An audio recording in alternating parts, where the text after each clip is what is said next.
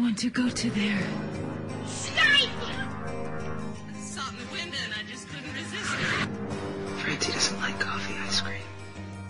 Hi, for those of you who've just tuned in, everyone here is a crazy person. Are we having fun yet? Yes. 30 Helens agree. Never mind. Maybe the dingo ate your baby. It's a cunning plan, actually. Would you believe it? Man, you beautiful tropical fish. Don't mention the war. Clear eyes, full hearts, get lost. Hello and welcome to the Televerse Sound On Sights TV podcast. This is Kate Kulzick and I'm joined as ever by Simon Howell. Simon, it's another one of those no chit chat at the top kinds of weeks, No. isn't it? Can you imagine how we're gonna feel In, in April. like mid? I was gonna say mid May when it's gonna be even worse because all the stuff from April still gonna be there, but they we're gonna have like Penny Dreadful and other stuff. oh God, I just don't want to. I don't want to think about that. Um, it was. it was a ridiculous week of comedy uh, this week, and there's some interesting dramas happening as well. Uh, so we're going to keep the opening segment really short here. Uh, we'll do we'll do some listener feedback next week, but uh, we did want to specifically mention that we got some uh, logos uh, from Carl. So thank you so much, Carl. It was super cool to see those pop up on Twitter, and we always appreciate uh, when whenever you you make graphic design for us because it always looks super cool and. We, we love we love getting that stuff. So, uh, wanted to mention that up at the top, and y'all can if you guys want to see what he put together, you can go check it out at Twitter. Um, also, of course, um, this week The Walking Dead is back. We won't be talking about it here because Simon, are you caught up with The Walking Dead? Do you have any interest in skipping ahead or getting caught up with The Walking Dead? yes, that answers that. However, of course, the Sound and Sight Walking Dead podcast uh, is back by the time you're hearing this. Uh, should be should be up or will be up soon in your Televerse feed, so you can uh, hear, of course, uh, general editor, editor in chief. Uh, all that good stuff. Uh, Mr. Ricky D and myself talking about the Walking Dead season premiere, or mid, sorry, I should say mid-season premiere. Um, also, this week I was a guest on Under the Hood, the Sound and Sight Banshee podcast, hosted by uh, Sean Coletti and Les Chappell. Super cool to be on there, and uh, thanks, guys, if you're listening, for having me on. Every, again, everybody can check that out at Sound on Sight. Also, at the end of the podcast, we'll be talking with my wonderful sister, Maggie Kulzick, who is a, a elementary school teacher, uh, and we'll be talking about um, educational children's television, um, sort of looking at some of the different shows over various uh, periods of time, and uh, you know who, who they're geared towards, how they're successful, which ones work for us, which ones don't. Uh, so that's coming at the the end of the show, because of course it's an episode that ends in zero, which means it's time for another informed opinions. Um, and that's what we're talking about this week. Uh, Simon, anything else particularly notable this week in TV, or do we just need to get on with it? We need to just start because the, there's there's the there's all the things. There's all the things, and and there's not only is there a lot, but there's things to say about them.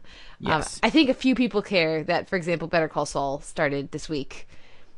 Fewer people care that you know Allegiance started, but you know there are a couple maybe. Um, but yeah, so there's stuff to talk about, plenty of stuff to talk about. Our week in TV. So we're just gonna kick that off right now after this break with our week in comedy.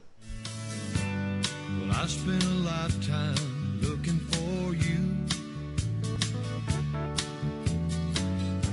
Single bars and good time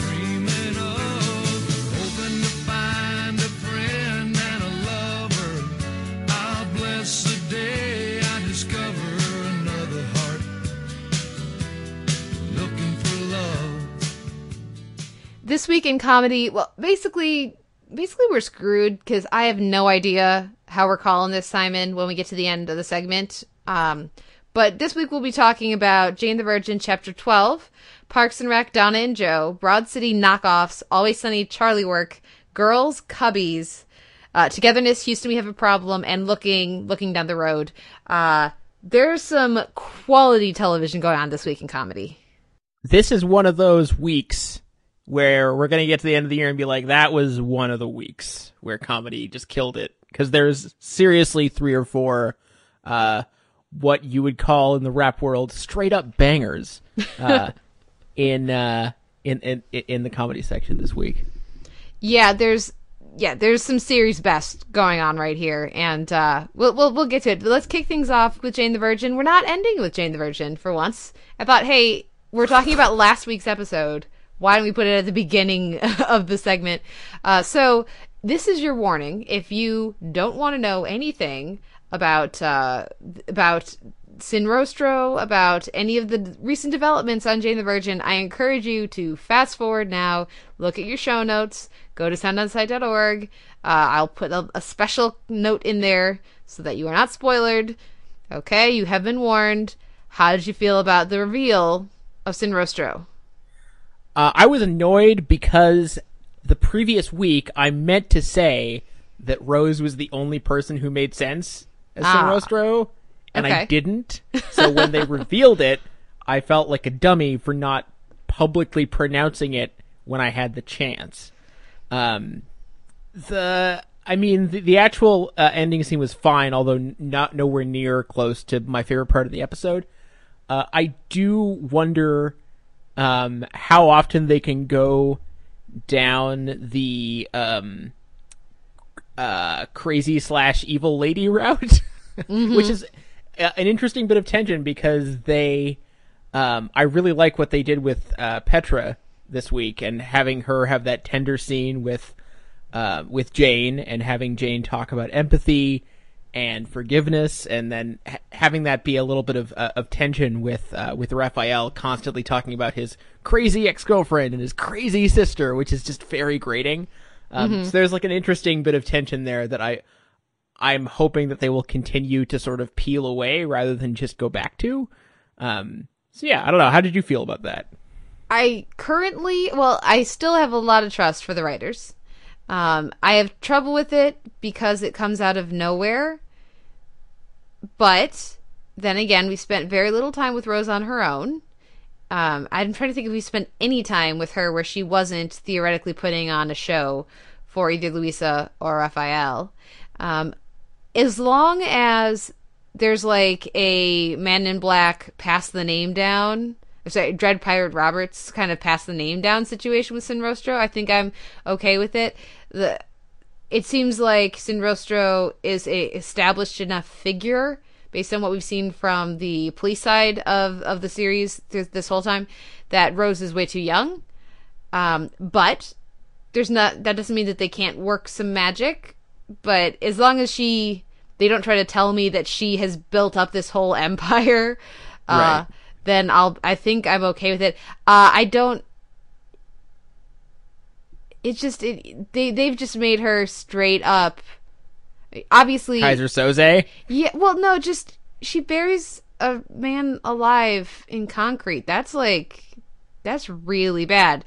Uh, obviously, she's an international drug dealer, murderer, everything, but she just, you know, that's next level what they show her doing this week. So, uh, we'll have to see especially because they do seem to try to be getting us to like her or you know Right. with with like the the engaging oh but she really did feel for Luisa she did fall for Luisa that's real it's like after you show her doing what she does here I there's no don't try to get me to like her Right. So, uh, speaking of next level, let's get into some next level pedantry. Um, so, the week before, or the week before, the week before, um, we had the narrator talking about how Michael uh, was always going to feel that Jane was the one he was in love with until his last breath, suggesting a level of eternal omniscience. Now this week, this week, a uh, the episode opens with the narrator referring to Sin Rostro as a he, and the episode ends with with the narrator being shocked at the reveal of who Sin Rostro is. Now I get that it's there to be played as a laugh, uh, but I still find the mixture of omniscience and non-omniscience annoying. See, I like how for you this is pedantry. For me, this is bullshit. is what it is. You don't get to screw with that. You don't get to, you know, like, oh, let's go for the joke here. No. You've committed to the Latin lover narrator as an omniscient third person narr- narrator. He knows all. He is our guide. We trust him implicitly. So, yeah, you're absolutely right. That is cheating and it is lazy and it's going for a cheap laugh. And you're better than that, Jane the Virgin. And let's just never speak of this because he's not allowed to not know things. He cannot reveal things, sure, but he doesn't get to be surprised. Right. Uh, well, and I wanted to get that out of the way because other than that, I thought this was a really, really great episode and actually a lot better than last week. I mean, everything with, I mean, I didn't care about the soap opera backstory stuff. Mm-hmm. And it really seemed like they were going to make that a really big deal for several weeks. So for them to just torpedo that this week and be like, yeah. nah, and have him off the show, fantastic. Well, and yeah, that works very well. But more specifically, the the scenes, his death scene is well written. The way it's interspersed, there's a bit too much. There, there's too much hand holding going on. I have other problems with the narration this week. Just there's too much hand holding. Trust your audience a bit more. You don't need to interject and explain everything to us every single week. Uh, it's getting actually a bit grating, and I, don't like to say that because I love the Latin lover narrator uh, narrator so far and how it's been done. Uh, so it's, it makes me sad to be annoyed by it. But um, but I mean ha- that scene was really well done on both levels, and then to follow it up with Dad was just like, oh man, that's a straight for the Kleenexes moment there.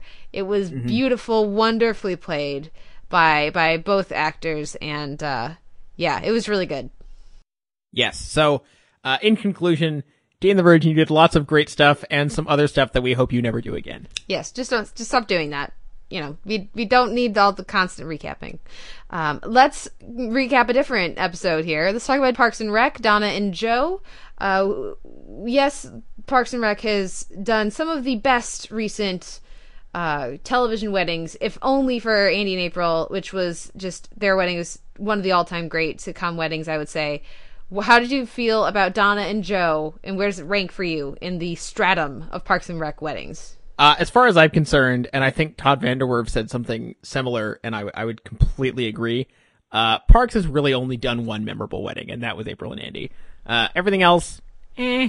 Sorry. I like the other weddings. I like what we get with They're- yeah, Leslie and Ben. I like what we get with Ron Swanson. Come on. They're fine, but just nothing. Nothing is like the way that they that the that the episode was just called Fancy Party and had absolutely no foreshadowing or build up, and I think it happened like the middle of a season. It's Um, okay. So just the fact that it was a surprise is why No, you not. like it. I wasn't done, Okay. and then just if it was allowed to be h- completely hilarious and totally sentimental at the same time. Uh, whereas I feel like in the other, for the other ones, it was overwhelmed by sentiment and didn't really bring the funny. Uh, is my problem. This episode probably falls somewhere in the upper middle echelon. I mean, I felt like the point was more about April and her sort of discovering that there are things that she is actually both good at and enjoys doing. Uh, it seems like after that episode, they can just be like, okay, I'm going to be a wedding planner now because it's, cause it's awesome. I feel like they don't need to do any more. Uh, the seasons had this very schematic thing of, okay, you can add this to the checklist of things that you like in your dream job, which has been, which I've been finding a little bit boring, to be honest. And I feel like after this one, they can just be like, yep, this is it. Yeah, no, no, I don't agree because I think she'd be a terrible wedding planner because she would hate too many of the brides. All right. Well, I feel like she would only do this for somebody she liked, and she would just not want to deal with. You know, she would like people would want like fr- frou frou pink bows and stuff like that, and she would just rebel against it and say this is stupid and not want to have to deal with them. Fair enough. Uh, I want to give them props for several of the best laugh lines uh, g- coming from the presence of Ginuwine. Uh, that was pretty great.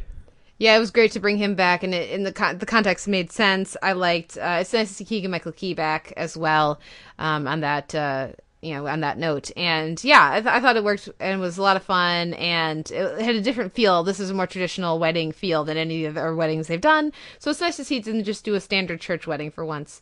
Uh, any other thoughts on Parks and Rec? Because uh, Gryzzlbox or some of the other episodes? Uh, I just specifically wanted to mention it was great to get Kathryn Hahn back, and her sheer visceral disgust of children uh, was was really was a great note for her. Yeah, that was that was pretty fun.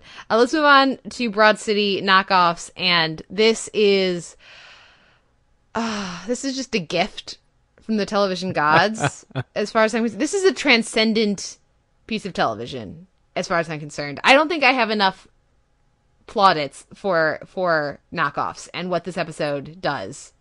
Um, I'll, I'll start. I think that uh, the most important thing, and it's dumb to talk about importance in comedy because what should be important is the funny.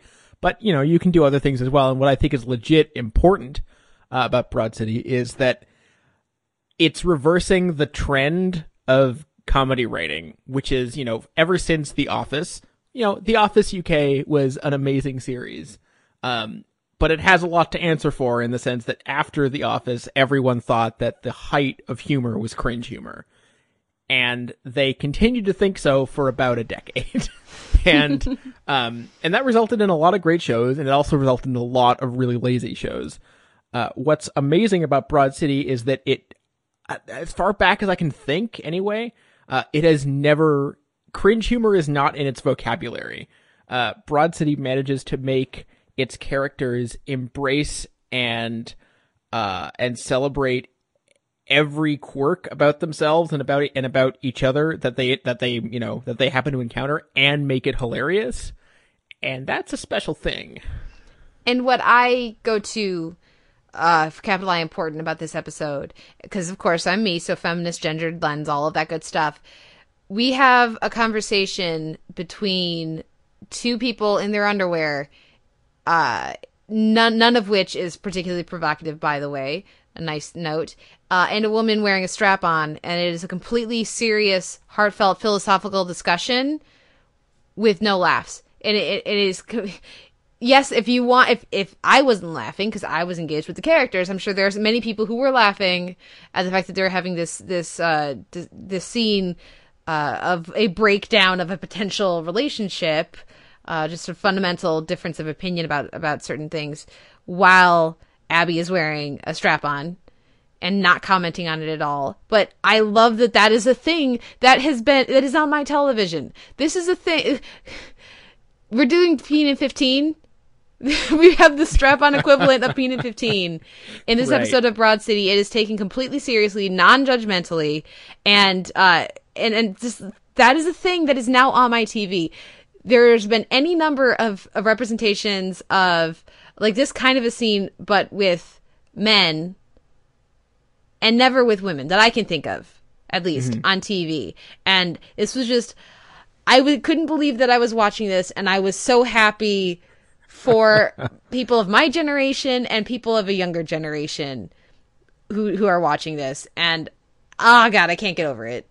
Uh, but I mean, as much as like there are things about the about the episode that are like refreshing and important or whatever. I think the most important thing is that it's fucking hilarious. It's so funny. It's really really funny. Uh, Susie Essman and Bob Balaban are, I guess, kind of obvious, but still really really really great casting um, as Ilana's parents. And uh, I mean, uh, what would you isolate as like just the single funniest moment? Because to me, um, in terms of just hilarious character moments, I have to say that. Um, Ilana's twerk of glee when she finds out that the deed has been done uh, mm-hmm. was uh, I I was if I'd been drinking milk, uh, it would have been on the ground. Uh, I think the the scene where I was probably laughing the most was the just straightforward conversation that Abby and Ilana and Ilana's parents have about pegging. Just completely, and Abby just can't like fully processed. This is just a normal conversation that they're having, and it's okay, and nobody's offended, and it's you know it's, they're just kind of chatting at a shiva about pegging. Right. It was just I, I, delightful. And I think like season one, Broad City would have taken um, the whole conceit of Ilana and her mom go bag shopping, and then that turns into an adventure. I feel like that would have been the episode, and it mm-hmm. would have been fine with that. Like I'm thinking back to episodes from season one, like the trying to get to the wedding thing, which in retrospect just feels like such weak sauce. Um, whereas here is like that's just one tiny thread of a much more elaborate episode. And it's like it almost doesn't register when you think, oh yeah, this also happened and it was also really funny, but it also wasn't the point. Well, and I love that. I mean, you talked about Susie Essman and Bob Balaban's casting. I love how natural it feels because Ilana, obviously, the connection with Susie Essman just instantly makes sense. But she also can be very quiet and thoughtful and uh, considered with her reactions to things. And so having Bob Balaban be the other main influence in her life growing up uh, is just just wonderful. And the the last thing I'll point to with this episode um, is just first of all, it pays off. You know, like a season of build up with the Jeremy stuff that I think is great, but also it's just joyous.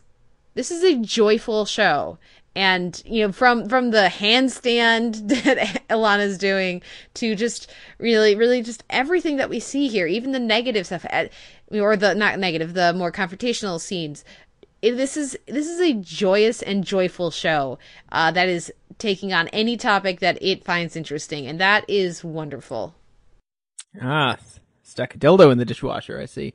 Um, uh, I would add to that uh, that I, I hope this isn't the end of Jeremy. I hope that they actually keep him around and make have that be an evolving sort of thing that they can that they can bring back. Because I think it would be a shame to just. I mean, it's fine if he doesn't, but I think it'd, it'd be a shame to just uh, to have that history and then not keep exploiting it every once in a while. oh i'm sure that they will i have no doubts that they will personally um any other thoughts on broad city or shall we move on to another fantastic episode of, of comedy Yeah, let's do that. Uh, so we've been hyping Charlie work, I think, since we initially got the the pack of screen. And I don't, beginning in january uh, yeah, in late late December, early January, when they sent us the entire season, uh, like bosses.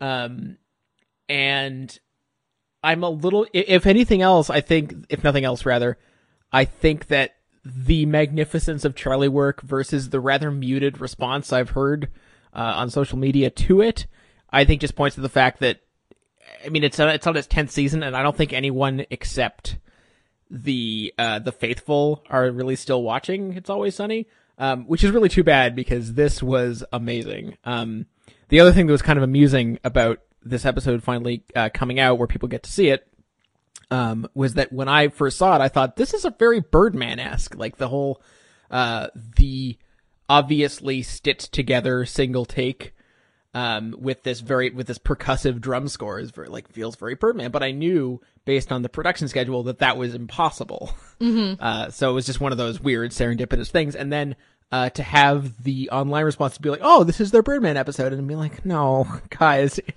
it's, not how it works." It's not possible. It's really not how TV works." But anyway. Uh, this is an incredible. I mean, I mean, this is probably their best episode in at least two seasons. I, I gotta say, this is the best episode, certainly since Charlie McDennis, and I would need to rewatch the two kind of back to back to decide which one I, I think is is better versus that I like more. Um, yeah, this is really great. I, Charlie Day nails it. I love that from the start of this episode, it is all his perspective. He's the protagonist. He is completely um, professional and good at his job, and these people just keep fucking up his day. Uh, normally, he he doesn't get to play that beat. Every now and again, it, it comes up, but uh, but to have him be so clearly the point of entry from the opening of this, uh, it's just it's great to have them change change with the perspective every now and again. And like you said, the energy of it, the camera work, the scoring, and uh, having Charlie Day his performance be keyed to match that and really, uh, again give that energy to the entire episode. It's it's a it's a breathless 22. Yeah, yeah, for sure. It's it's it's one big gulp of breath, and not just because it seems like a single shot. And like every year, for at least for the last, I mean, I've, I've settled into it now, but for the last couple years, I keep thinking, are they going to be able to keep doing "It's Always Sunny" when Charlie Day is a huge star, and then Charlie Day keeps not not quite being a huge star, uh, so it never ends up being a problem. And I and I don't really get how that happens because he's just he's a, a, a singular uh, comic screen presence uh, and writer. Like he's he's he's you know he's had quite a few writing credits on the show as well. And to give him this, just like I got this one, guys. Let me just. I, and which is you know the other contributions to the episode are also very important, especially obviously Frank. Um, but uh, just to give him just just to be like let her rip and give him a showcase that I don't think he's really gotten in quite a while. I, and also that pays off the fact that we know he does all this nef- all this nebulous work for the bar that we don't really get to see, and to finally sort of get a sense of what that really feels like and the extent to which none of the rest of them care about it uh, is is a really special way to to pay off uh, long term viewers. Yeah, it was what last year or last season. Kaitlin Olson got her spotlight episode uh, in the fabulous season premiere, uh, and this is the Charlie Day episode. I wonder, have they? Is has there been a Dennis like spotlight episode that you can think of? I mean, Fat Mac got an entire season. I would say the Dennis system. The Dennis system, yeah, that's true. That is pretty fantastic. But we mentioned it when we previewed the season. Uh, Frank coated in paint.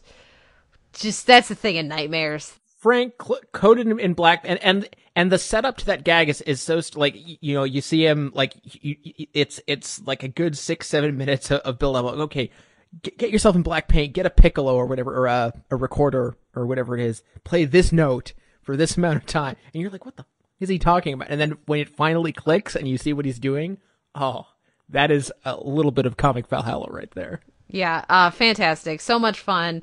Um, and yeah, the rest of you internet, I don't know what the hell you're talking about. This was an amazing episode of Always Sunny. It was an excellent episode of any show. And uh, it did not get anywhere. Like nobody was talking. Maybe I was not on Twitter at the right time, but it's it felt like hardly anybody was talking about this episode, and that is a shame because it was fantastic.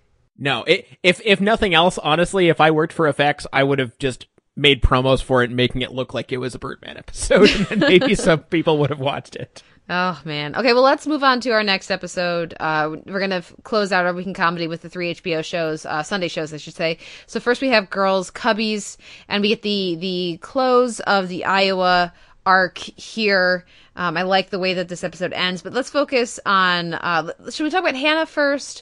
Uh, the more, which for me is the more dramatic side of the episode, or shall we talk about uh, Shoshin Ray, the more comedic side?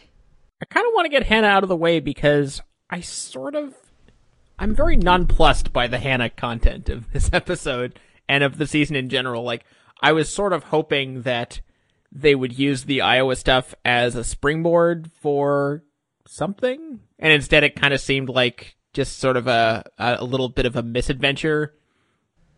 Okay. And nothing else really, which I don't know, like it it I felt like they could have done something more with that. Maybe they still will, I don't know. But I mean I I liked all the scenes with her and her dad.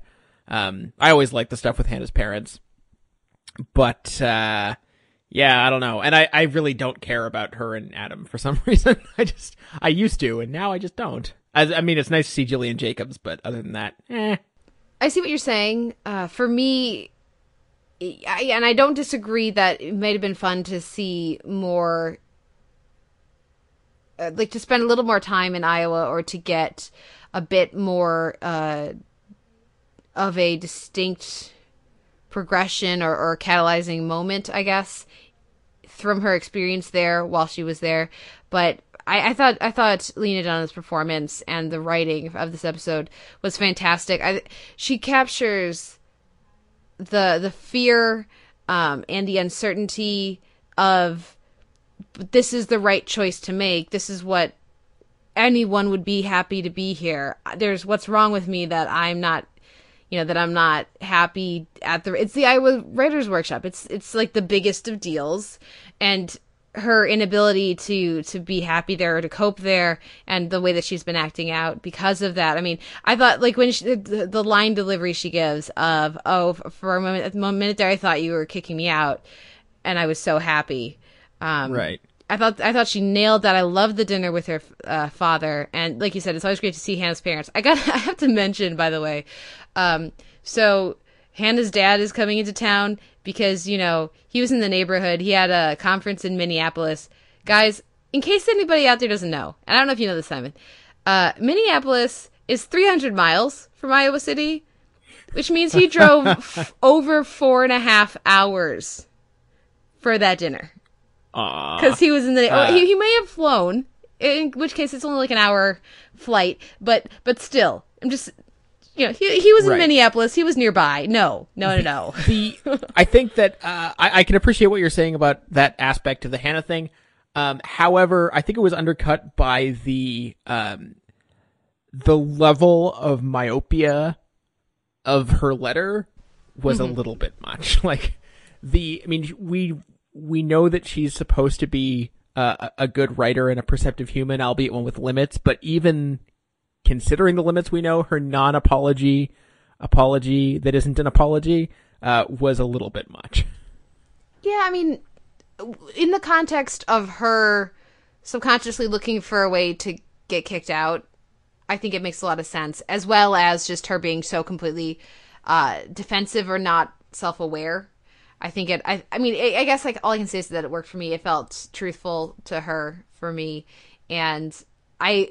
I would hope that she will continue to grow and then look back on this experience and have more awareness of the ridiculous nature of it. I also do agree with something you've said in the past. Uh, to, if this is the the end of the Iowa stuff, which it seems like it has to be, uh, what a waste to not have gotten to really know any of the other writers that are there. Which I guess fits with the fact that Hannah hasn't taken the time to get to know any of them, but that seems like it's you know there's so much potential there that's just they're closing off that door. Um, Yeah. Unless one of them pops up in New York, I don't know. Like I think they did a much better job with with the characters that she was working working at on the on the advertorial job uh, versus the ones here who who never really did rise above uh, stereotype. But I did want to say nice things about the stuff that happened in New York. Uh, all the stuff with Ray and Shoshana was lovely. Um, I actually think Zosia Mamet is a really underrated actress. I think she might be the best comic actress of the main cast. She's really, really funny. I know she gets like a limited, she gets, she has like a narrow range to the character, but I think it's very deliberate and she, uh, is exceptionally good at exploiting it.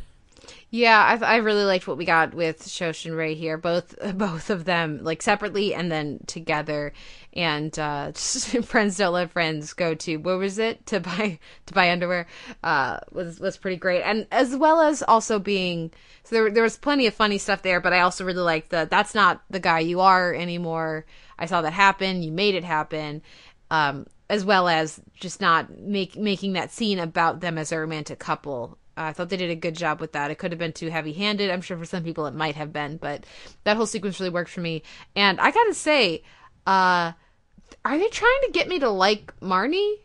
Because I feel like we're watching her mature in front of our eyes this season over the course of her relationship with Desi. Maybe the the end of that scene may not imply that, but just I was gonna her- say. but but her awareness of uh, I'm pretty sure she dumped you, and you're just coming to me because you can't, you know, that kind of a thing. Maybe it would be ni- more, you know, it would be better for Marnie if she kicked the stupid bum out, but that's you know she's not fully evolved yet. I feel that the awareness almost makes it worse though, like 'cause she she knows he's an asshole and she knows he's come groveling back, but she still takes him in anyway.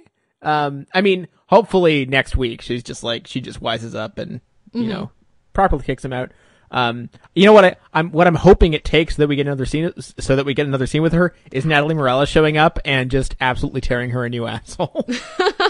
Well, I just I want to see another scene with see that's not the scene I want to see with Clementine. I want to see the post breakup what we're redoing with Desi girl bond scene with Clementine. That's the scene I want to see. I don't know if that's possible for given who the characters are, um, but that would be more interesting to me. yeah, girls isn't really uh let's give give us a girls power scene show. it really doesn't true. ever let you have that. Uh, Yeah. Do you care about Adam and Gillian Jacobs at all? Well, not yet. I think that scene. I liked the way that that scene was played. I liked the the. I thought it was a good balance of awkward space, and um, I liked that they didn't try to pretend. And anyway, like uh, Adam just says no. End of episode. I thought that worked really well, and I look forward to. I you know I wanted to watch the next episode right after it finished. Um, so I think that is handled well, and I think that's an interesting way to bring in Gillian J- Jacobs. I know that she's. I had heard that she was going to be in the season, so I, that that seems like that has a very interesting. You know, she she'll be. It feels like they're actually going to use her, unlike Natalie Morales. So uh, fingers crossed on that. Any any final thoughts on girls for you? Uh, no, it was good. I feel worried about Iowa, but we'll see how that goes forward from here. Okay. A show we haven't checked in on in a while is Togetherness, but they had one of their best episodes uh, this week. Houston, we have a problem, so I figured we should, you know, it's time to dust it off. What did, what did you think of this episode specifically, and uh, how are you feeling about the show to this point? Um, I mean, it's pretty neatly bifurcated to me. The stuff with Mark Duplass and Melanie Lynskey is great. Uh, the stuff with Amanda Peet and Steve Zissis is tiresome. Like it just is. Like it's it's literally split straight down the middle. Like there are, there are some fun little moments, I guess, in in the latter half, but the overall arc of it is just so familiar and like we're doing this again. All right, like like you know, like there's some good little moments in there, but come on. See, I, for me, the stuff with Zissis and Pete really works. Yes, it's something we've seen a million times before. There's nothing new here, but I, I enjoy the performers enough that I, I have fun with that part of the storyline. Whereas I, again, really like the performers, but um, I feel like there's we haven't gotten to the interesting stuff yet. I guess I should say with Mark Duplass's character. I like the stuff that more that we're getting with Melanie Lynskey. Um, there's more and more interesting and better, I would say, to come with that. Uh, I don't know. I mean, I think that we, we, we get, uh, we get to Plath and Lynskey getting the, the hotel room and really actually making it go at, you know, at having some sex. Uh, I, I was gonna, I was gonna use a euphemism. No, having some sex. And I think that the way that it's, uh, that it's blocked and, uh, the way that they go through each and every one of those, uh, awkward little beats and then his breakdown at the end, I think it's all very specific and actually feels lived in and real, which I think is something that the show has trouble with because it does toy around with archetypes. Uh, that's one of the instances where I think it actually really clicks. Um, and you know, that's hopefully something that they can do more in the last four episodes. Yeah, and, and you're right. That is, I, I had, uh, it's been a while since I watched this one, and that is a, a very effective sequence. Um, yeah, basically, I like this one a lot better than the episodes that I had. Most of the episodes, uh, that had come earlier, specifically as a whole, rather than just Right. liking uh, one element. I thought this one came came together came together quite a bit more. Um, any other thoughts on togetherness, or shall we move on to our last comedy of the week?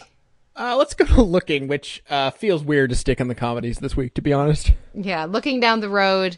Um, what did you think?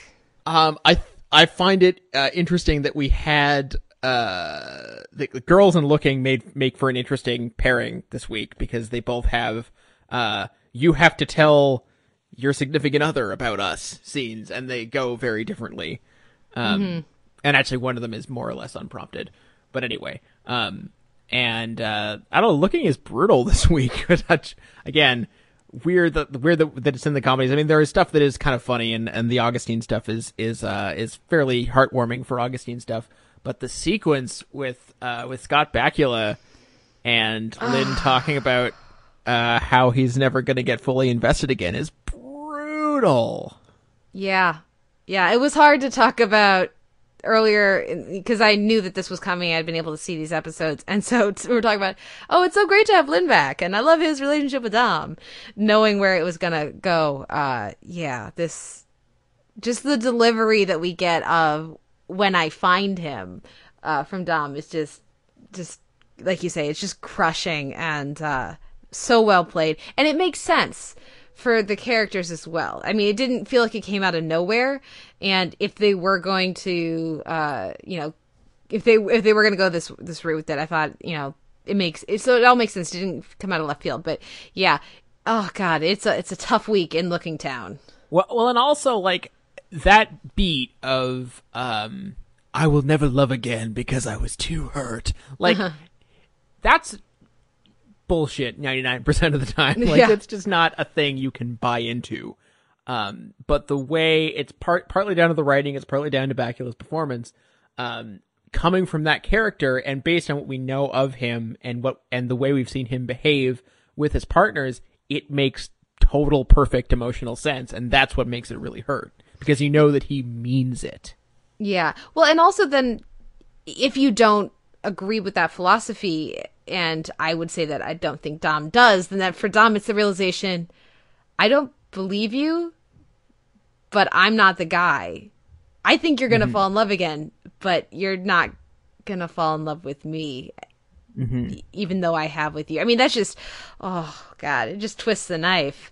And then shall we talk about? We got to talk about Kevin and uh and, and Patrick. Uh, yeah, that's another like his uh, Patrick's whole impassioned speech about the future that he sees with them that he's already creating in his mind. I mean, it's not easy uh, to empathize with a character who is behaving as the homewrecker, uh, regardless of sexual orientation. It's just not a position that you normally Yeah. every week you're just like, don't be an idiot, don't Yeah. be an idiot, and it's it's clear, it's made clear that Patrick is. Uh, his anxiety levels are just through the roof every week because he knows, like, he's not, he is fooling himself a little bit. Um, but he's he's a good guy. He, yeah, he he's, is. he's a good person doing what he knows to be uh, something unethical. And his uh, his speech about his anxiety levels and the to, the degrees to which uh, his actions betray his emotional reality uh, is once again totally brutal. the reason that this is so effective is besides the fact that it feels like we know both of these characters very well is that we've spent the entirety of this season watching those two be adorable together Right. being great together and it's not like oh he's the shifty un like kevin doesn't feel like the shifty um not committing kind of character he's not the desi in, in this show. Uh, he, you know, he, it, the relationship that we see with Kevin and Patrick before this feels real, feels significant and genuine. And to then to, to watch it come to this, and, and it it's completely, uh, it, it works completely well, and uh, it it's natural, and it's n- there's no rugs being pulled out from under us. This is stuff something that we knew eventually was gonna have to come to a head, um, but the reason it works is because as an audience members, we are just at least I am just as gutted as Patrick. Definitely. Uh, so yeah, and the the whole notion of, I mean, not the only non devastating part of the episode, of course, involves Augustine. The whole notion of him getting involved in the shelter, maybe not that realistic. That yeah, I can just get that job doing that. Uh, I don't know how realistic that is, but whatever. It's something for him to do. Uh, I need a laugh. yeah, we need a laugh, and also it, it it'll present. I think just the idea of spending time in that environment uh, is interesting because that's totally not represented on TV at all. yeah, yeah. If yeah, just a just really we should have put this in drama, I guess. But but it's just it's so it's such a good episode. Do you how would you rank this with the other episodes of Looking? Is this one of the best episodes of the series? Uh, I would say so, and uh, we may as well get straight to our week in comedy, shouldn't we? Oh, don't- I don't wanna. We need to. I mean, it's got to come down to Broad City versus Always Sunny. As much as there was other great stuff this week, it's that. Yeah. I have to give it to Broad City. Knockoffs. Ah, It's tough. Um, Se- series best, as far as I'm concerned. right. But the thing is, Broad City's aired like 15 episodes. That's true. Um, I'm gonna have to give it to Always Sunny because to pull off an episode of that caliber in your 10th season is redonkulous. That's very true. It's very true. And, and you know, I'm good with that because then, you know, equal opportunity love here at the Televerse. Boom. Um, so much great TV this week in, in our week in comedy. Uh, now we're going to take a break and come back a, a more mixed week in drama and genre uh, when we co- come back right after this. address unknown. Oh, how could I be so blind to think that you would never be hard to find from the place of your birth to the ends of the earth. I've searched only to find, only to find address unknown. This week in genre and drama, we're going to preview Bosch, which is debuting uh, next week, or this coming week, I should say, uh, on the 13th on Netflix. And we'll also preview The Slap, starting up on NBC on the 15th. Uh, then talk a bit about the Better Call Saul pilot. Because of when we were recording, unfortunately, we have not been able to watch Monday night's episode yet we're podcasting instead of watching it. But we'll talk about it next week. Um, this week we'll just talk about the pilot uh, that aired on Sunday, and then we'll also talk uh, a little bit about the Allegiance pilot on NBC, The Hundred, Coup de Grace, uh, Banshee Tribal, Justified, Noblesse Oblige, uh, Babylon, Episode Five, or Hackney Wick, and then we'll end, of course, with The Americans, Baggage. so first though. Bosch. Uh, Bosch, uh, we talked about this in our Netflix pilots roundup a while back, I want to say. Uh, but uh, we've seen the first four of this Yes. of this show. Uh, what what do you think about Bosch uh, based on what we've seen? Should people, you know, is this going to be something that people should check out? And more than that, specifically, do you think they should do the Netflix binge, or is this more of a uh, procedural kind of dole it out over time? Honestly, I don't know yet. Um, I think my major takeaway, major takeaway, uh, Major from takeaway. watching four episodes of Bosch right now is that it is the least cool show on TV, or if you consider Netflix TV, it is the least hip, uh, least with it new series uh, Netflix could have possibly optioned, and that's what I like most about it. Um, it is a, for the most part, um, a, an, a very, very low key, a very deliberately paced, very casual cop show in which, I mean, the main case of the show until the fourth episode develops some urgency that it doesn't really need. Uh, the main case revolves around, you know, a body that is found that's been in the ground for a long time. So there's no ticking clock. Uh, it's just here is the evidence. Here are some potential suspects, maybe. Uh, but there's also this other stuff going on that we're also going to spend time on. And there is no urgency. And I don't mean that as a bad thing. The lack of urgency is actually my favorite thing about it. Um, it seems like based on where the fourth episode goes that it might lose that. I'm hoping that it doesn't because, um, it's just, it's very pleasantly, um, middle aged as a series. I don't really know how else to put it. It's just like a cozy, uh, uncle you like to hang out with and have a couple beers with. And he talks about his, he used to be a cop and he talks about his cop days. It's like the TV version of his old stories. That's a very specific description, but uh, but I dig it. Uh, yeah, the, this the show. I mean, it's called Bosch, and that's what it is. It's about him. It follows him, and uh, and so we spend time as he's at work on this case. Um, before I had had the chance to watch these episodes, you mentioned that this was a show about. Uh, this is like the only cop show about a cop who has a healthy work life balance. Um, and so, and there's not really that much drama in either one. It's there's some work. You know, there's a case that you know he's having to deal with of uh, uh, whether it was justifiable force um, in in in a situation that happened a few years ago. That that's you know there's some drama, there's some some suspense from that. But on the whole, this is a guy who's doing his job, and then he goes home and he has a personal life and there's not a bunch of extra drama there. There's like this is like a regular person kind of show, and I kind of miss that.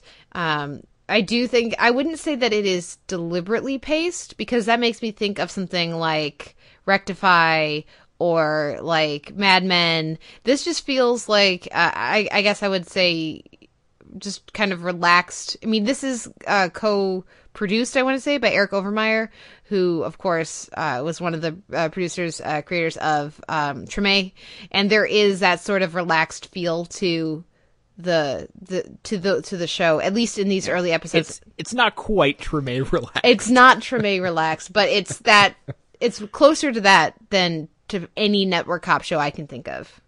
or any other cop show period that I can. I mean, it's.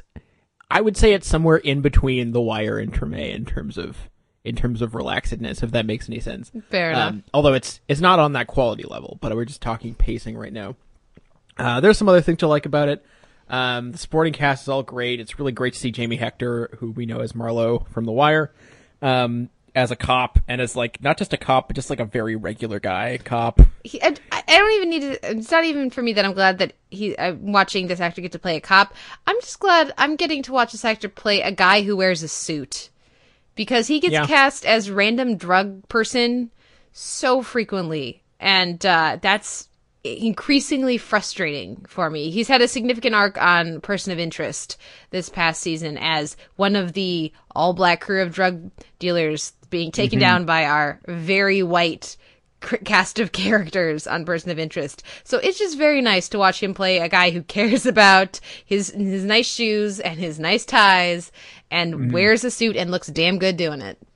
Yeah, uh, I also I I admire that they didn't even try uh, to give Lance Reddick a new character.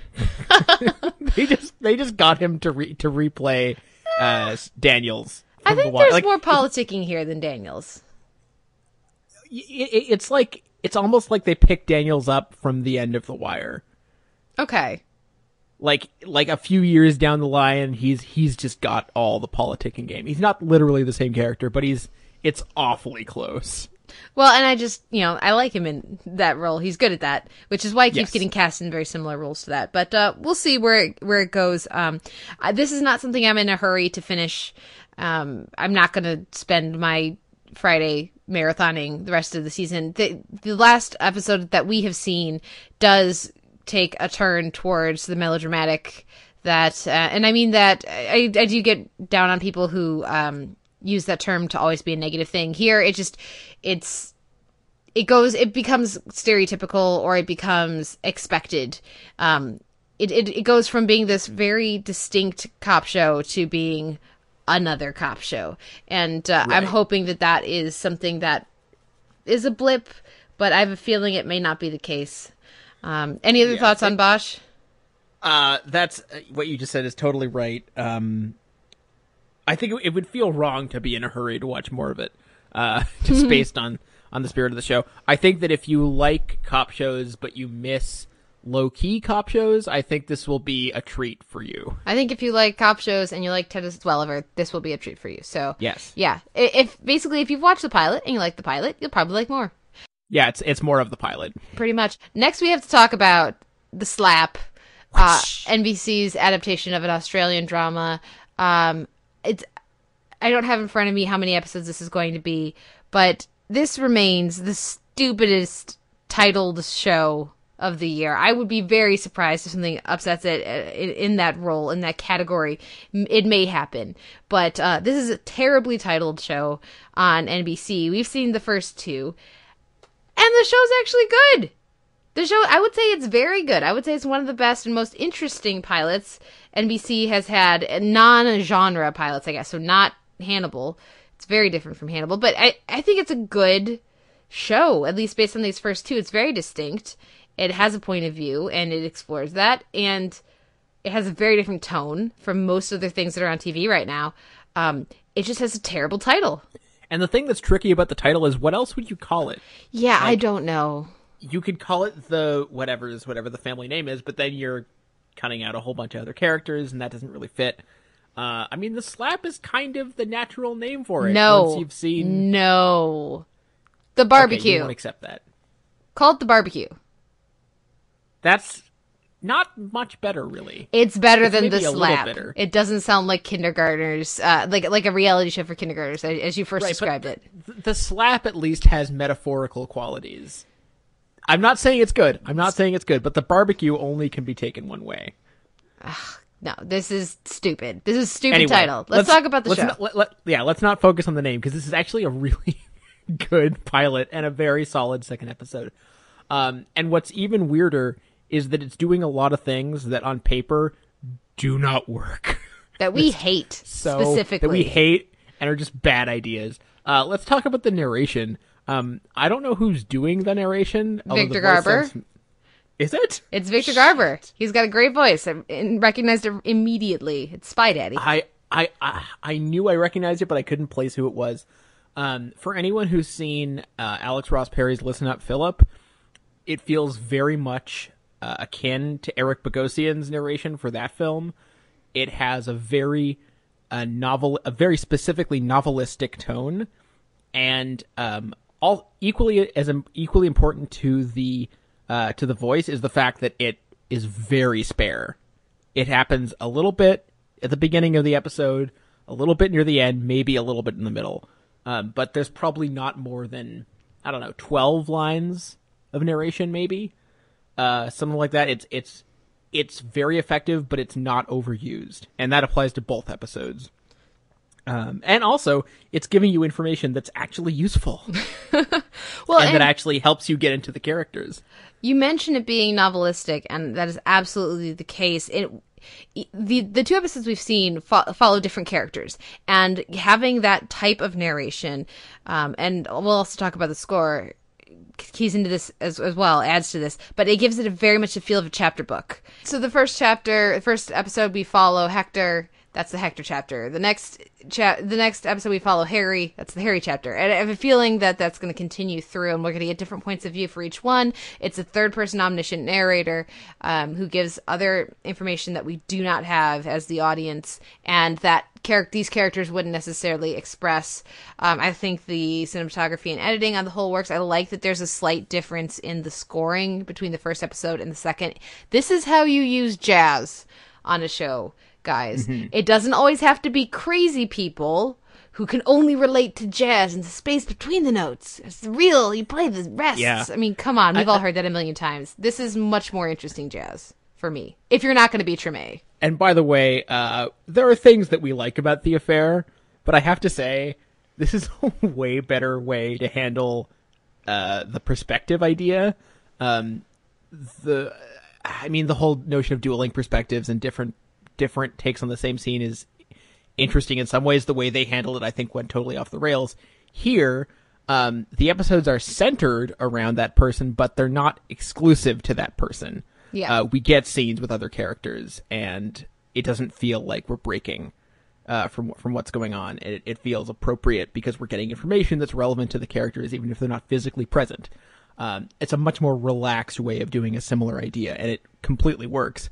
Um, I think the other reason the show shouldn't work is because we're mostly dealing with highly unsympathetic characters uh, who are very much upper class and Well- you know have the sort I don't know that all of them will be. or upper middle class. I think well, some of them are. Well, yeah, we'll see. But I'm feeling Yeah. that there there are others that we see. Uh, just the opening because we're going to follow a bunch of different characters who you know were ex- who were at this who attended this event, and just based on the clothes that the actors are wearing at the event, some of them are clearly middle class, lower middle class. Um, right. You know, so when we get to them, it, that may be a different shift. But the first two that we follow are upper middle class to one percent. Right. We're, we're certainly dealing with very privileged people, at least in Yes. these first two episodes, and we have definitely had enough of that demo uh, on TV. But there's a, le- I mean, first of all, you've got a ridiculous cast, um, which always helps. I mean, this is one of the most ludicrously great casts assembled on TV in a very long time.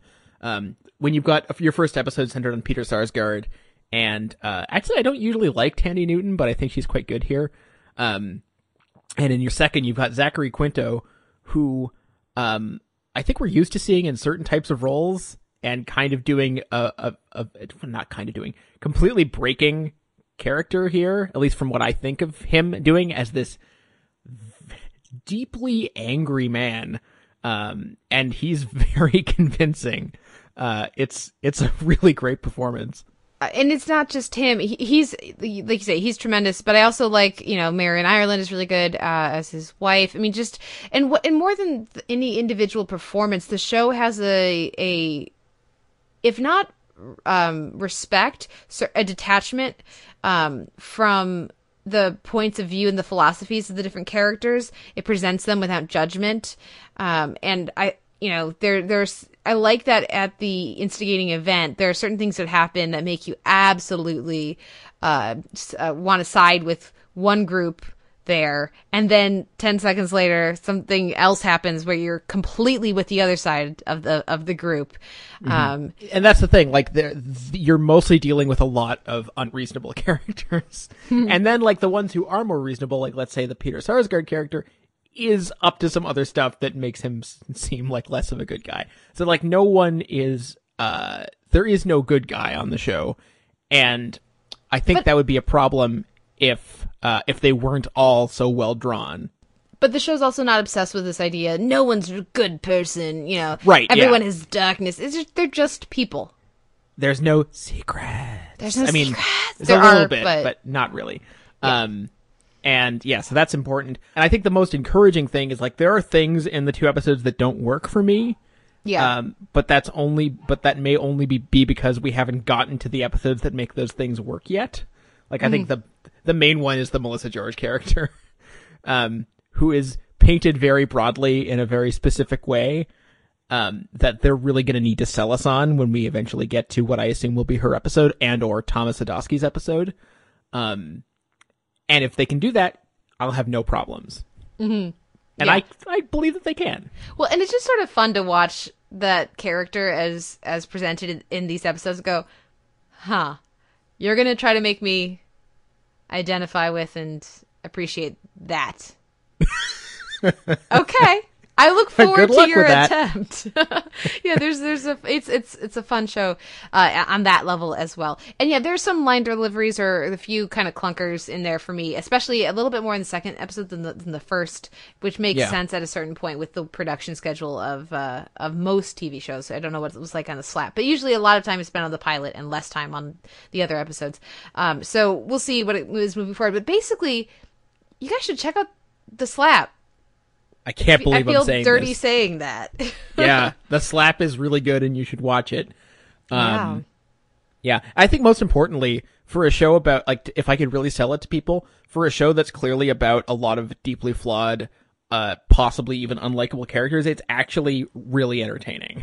Yeah, yeah, it manages to to ride that line very well. It's entertaining, uh, but eh, yeah, it, it, again, like you said, on paper, this is a show I don't need, have no interest in, and I've seen a million times. Uh, and apparently, it's the original that it's based on is excellent. Melissa George plays the same character in both, um, and I hear it's really good. I haven't seen it, um, but I look forward to finding out if this one can deliver on the promise of its first couple episodes. Yep, go figure. Yeah, seriously, did not see that coming. Uh, speaking of things we may not have seen coming, uh, Better Call Saul had its pilot, and after years at this point, uh, I, well, months after months of buildup of Better Call Saul, Better Call Saul, uh, how surprised were you to meet Jimmy? Uh, yes and no. I mean, I think that as soon as it became clear that Better Call Saul was going to be a thing, the my very first thought, I know that Peter Gould, who created the character of Saul, is technically the showrunner, but uh, my my very first thought was how they're, they're not going to do this straight. They're going to do this serpentine in some way because these are not straightforward storytellers. They're gonna find a way to do this askew. So when I heard that, uh, or when it became clear that it was going to start as the story of Jimmy McGill, as opposed to Saul Goodman, I thought, oh, that that feels about right. Um, I feel as though we're at a slight disadvantage having only seen the first of these two opening episodes, whereas by the time people will be hearing this, they'll, they'll have seen both. Um, because uh, however else we may feel about this first episode, uh, I think that something that is uh, really great about it is that it's been, it's clear that Vince Gilligan and Peter Gould have been given carte blanche to do whatever the hell they want because uh, there is no piloty. This might be the least uh, in terms of piloty exposition. This almost has a record low of piloty exposition because they know how familiar we are with this universe. They know how familiar we that we are with the character, and they know how uh, they know that we can expect a certain level of of patience with respect to um, reveals and uh, elements of storytelling. So there's very little hand holding. There's maybe a teensy bit, but very very little. So we can get a five minute black and white opening sequence like the one we get, uh, which features nothing of consequence happening except an indicator of things in the very far distance. Um, and that's fine. So, you know, it's not necessarily the most, uh, let's say, it's not necessarily the most dynamic pilot ever, but I think that there are things to be excited for, even if it's not immediately exciting, if that makes sense. It does. I would say, however, that while that opening certainly that is I think it's great. I really like the opening uh, of this pilot. If you didn't know the world, it would be off-putting and sort of bizarre. After that, if you if for some reason you're like, "Oh yeah, that's right. I heard about this new show, Better Call Saul," and you happen to tune in 5 minutes late or whatever it is, I think that, you know, picking up in color after the title card, that all feels standard um not standard pilot but feels much more accessible because this is a kind of story mm-hmm. we've seen many times before. And obviously certain character appearances are going to have much more weight you know any to people who know breaking bad. But if you don't then it doesn't matter that we get a full on shot of the guy. It's a little odd to be like why are we seeing ticket taker guy's face. Why are we like holding on that shot? But in general, I do think the whole thing is very accessible. The shot at the very end, the reveal of whose house he's walked into, uh, doesn't have to mean anything uh, significant if you don't if you haven't seen Breaking Bad. It still works. Um, so we'll see how. w- While I think it's obviously much more rewarding if you've seen Breaking Bad, I will be curious to see if they stick with that some at least some adherence to that uh, balance moving forward, or if they go more into the deep end. I guess with Jimmy, because it's because we're meeting Jimmy, not Saul. Um, we're seeing the creation of Saul. It seems like over the course of uh, this first season, or th- however long you know they decide to stretch that out for. And that means if you don't have the backstory, you're going to just watch this person come together. It's it's not like you need to be filled in on something because again, it's a prequel. Does that make sense? It does. I mean, I don't think that. I would have to assume that 99.5% of people who are excited about about Better Call Saul are are. I almost don't. I I was gonna put in a rule about not mentioning Breaking Bad or calling it Schmaking Schmad, uh, but I guess that's not going to happen. Um, I don't think that AMC expects them to make concessions to people who haven't seen Breaking Bad. Um, that being said, I think a lot of the most intriguing stuff in the pilot has nothing to do with Breaking Bad. Uh, the Michael McKean character is very unlike anything uh, that we've that we're familiar with from this universe. There are acts of seeming actual kindness that happen in this episode, which is extremely foreign to this universe. Um, and uh, I, I like all the things that that we uh, can make inferences about, but not much more than that. Like that quick scene we get with uh, with Jimmy and his lady friend with whom he shares a cigarette, and nothing else. Um, that being said, uh, I can imagine people uh, theoretically watching this and being frustrated with, uh, especially that first 30, 35 minutes is quite dour. Um, and I think it really, I think it's very much to the show's credit uh, that it does get sort of a, a caper feel to that last 15 minutes, and you finally get that old crackerjack Breaking Bad feel, albeit with like zero stakes, or not not not not zero stakes, but much lower stakes. Um, and the fact that they can get those juices flowing even a little bit over stuff that's not necessarily life and death, I think, is a good sign. Well, and also just if nothing else, this show benefits from Bob Odenkirk growing as a dramatic actor over the course of Breaking Bad, uh, because he's I think he's very good in in this pilot. And uh, while I've enjoyed his work for years uh, in, in comedy, I, I feel like Saul is his real first dive into dramatic, serious dramatic work. A lot of comedy in there too, but also you know over the seasons growing pathos as well. And I don't I don't know if he would have been able to to handle, so the, for example, the scene with Michael McKean with the same, uh, like if he would, you know, I don't know how that scene would have played if he had been asked to do that before his, you know, he got to really know the character and grow with it and grow as an actor, but also with the character over the course of Breaking Bad. So, yes, I don't, I have no interest in comparing the two series. I do think though that uh, it's really great to get to see Odenkirk continue to expand and grow as an actor, and in this role specifically,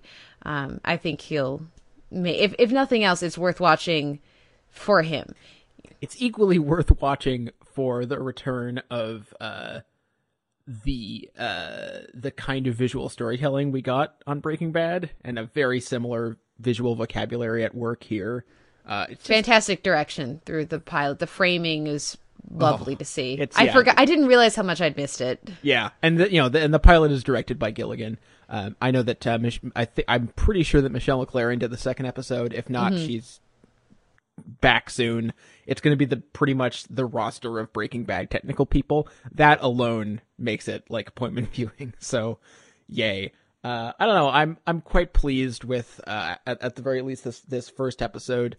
Um, I will be curious because I I kind of have this feeling that they're gonna f- spend less time with the show as a prequel than we expect them to. Like maybe a season, maybe two. I mean, it's already been renewed, so uh, they can take their time. But I kind of expect at a certain point they're gonna just make it a sequel. That would be nice. I kept waiting for him to get killed in that black and white opening. You know, Right? Yeah. I kept waiting There- for somebody to be waiting for him in his house. Mm, Well, the the sense of dread in that opening. I mean, it's really the only time the series is ever going to get to have a sense of dread until they, because as you know, as someone said in a in a in a in a recap somewhere, whenever someone points a gun at Jimmy, it's not going to be a tense moment. Yeah, exactly. Uh, yeah. So they're going to have to find other ways to do that. And watching them, uh, watching them deal with that challenge, I think is going to be the source of fun because we know that these are resourceful storytellers. We know that these are people with serious tricks up their sleeve. Yeah, um, certainly, it's it's fun to be in this world, and like you say, watching these this creative team play some more.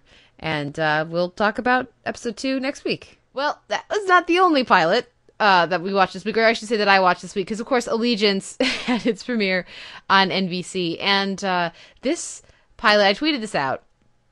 You didn't watch it, Simon. Uh, it it managed to lose me quicker than Stalker's pilot did. It it may have kind of gotten me back by the end because there's a few things that it does that I absolutely loved uh, in this pilot. Just the where it's like, no, we're just gonna fast forward through episodes worth of bullshit. However, uh, I don't have the time for this show right now, and I'm not sad about it. Uh, maybe it'll become amazing. People can tell, me let me know. But the fact that they lost me completely faster than Stalker was amazing to me. I did watch that opening based on your tweet. Um uh you know what I have to say that it lost me there too. It also lost me about uh 90 seconds later when we got a shot of a corkboard with um, String, yarn. yeah. uh not not well not specifically the yarn but the uh with the KGB and then arrow pointing towards the acronym of the of the of the of the fake organization I think that they kept talking about and that they SVR, already SVR that they'd already specifically made that connection with in the dialogue. It's like wow, you guys. Yeah. Wow. Well, I'm sorry. There's is the thing. There's one thing if your main antagonists are the Russians and your show is set during the Cold War. I'm trying to think of anyone in the American population who really thinks that Russia is a major antagonist and threat to the U.S. right now. On, on our list of people that you can have as uh, immediately relatable villains, Cold War Russia? Sure, I'll give that to you. I don't think most people. I, I again, maybe there's high level shit going on that I don't know about. There probably. I assume there is. I it makes me feel better to think that there is. Uh, but I don't believe you that I should be afraid of the Russians' massive plan in America right now. I I'm not worried about Russia. Nope. Yeah, this doesn't work uh, on many levels. Uh, it's not terrible. It certainly benefits from some strong uh, actors doing their best with what they're given, but uh, but no, uh, the fact that it got me back at all after the opening is amazing, but uh, not enough to get me to set aside any time. Uh, how'd you feel about the the hundred coup de grace? Were they able to get you back? Because I know you were ready to break up with it last week. No, I'm still not liking where the hundred is going. That being said, this was an episode with no Jaha and with Raven, so it was immediately better.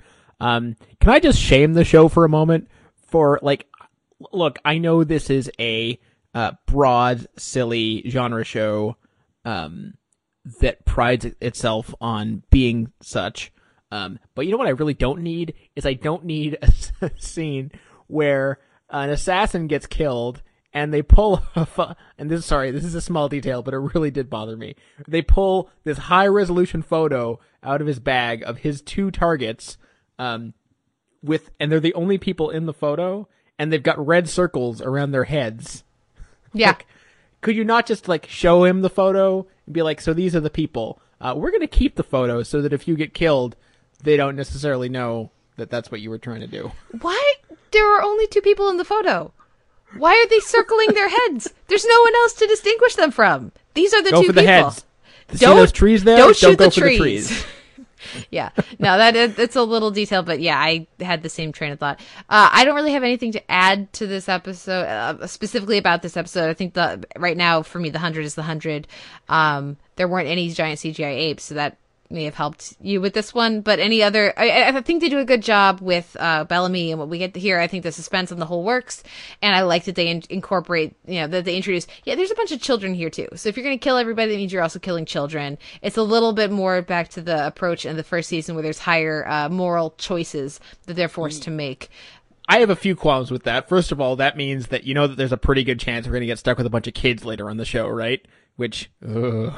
anyway, um, also, I don't really know how the whole plan of let's set all the prisoners loose inside the mountain squares with let's not get all those kids killed, but I assume they're going to fix that later. Um, and also, uh, two last things. One, I'm really tired of the 100 doing the torture debate over and over. Uh, it's it's gotten Yeah. really really old. Uh, don't need to see that again. And if you're gonna be a crazy broad genre show, just have the son kill the dad. Don't put him in jail to be able to create problems later. Just kill him. I love Raymond J. Barry, but I was disappointed when the episode didn't end with him dead. Yeah, I was surprised uh, when that didn't happen, but yeah, maybe that's to come. Um, let's move on to our next show, Banshee, and I'm going to keep this brief because I was fortunate enough to be a guest on the Under the Hood podcast with Sean Colletti and Les Chappell, uh, so you guys can check out my full thoughts there. I thought this is the best episode the show has done. Um, I thought it was uh, well directed and staged. I liked the action beats. I also liked the the smaller moments as well, and the on, as a whole, I thought it worked very well. There were effective moments for characters I haven't cared about in quite a long time. Uh, even if the the big climactic moment was hugely telegraphed. Um, on the whole, it still worked for me. And Banshee is Banshee, but it can still be a hell of a lot of fun when it is operating at at its peak. Um, now, based on a tweet you sent out, I have a feeling you have thoughts. Not really. I mean, much like the episode from two weeks ago, this was uh, a really good episode of Banshee that made me not want to keep watching Banshee. Um, ah, just I'm really not interested in what the show is doing, and I should really just not be watching it because it's tiresome to hear me talk about how I'm not interested in what the show is doing. Um, the clumsy race politics of the whole subplot with, uh, with the black lawyer character who we Allison? isn't really a char- is she really a character? Like, Yeah. have we seen her a bunch? Yeah. Um, I, I I couldn't really remember. Anyway, Significant um, supporting character, I would say. She's been in the significant world. supporting character. Haven't Um, fleshed her out though. That whole thing was like that was just so clunky and didn't work for me at all. Um, if only because they were recapping the plot of American History X in six minutes.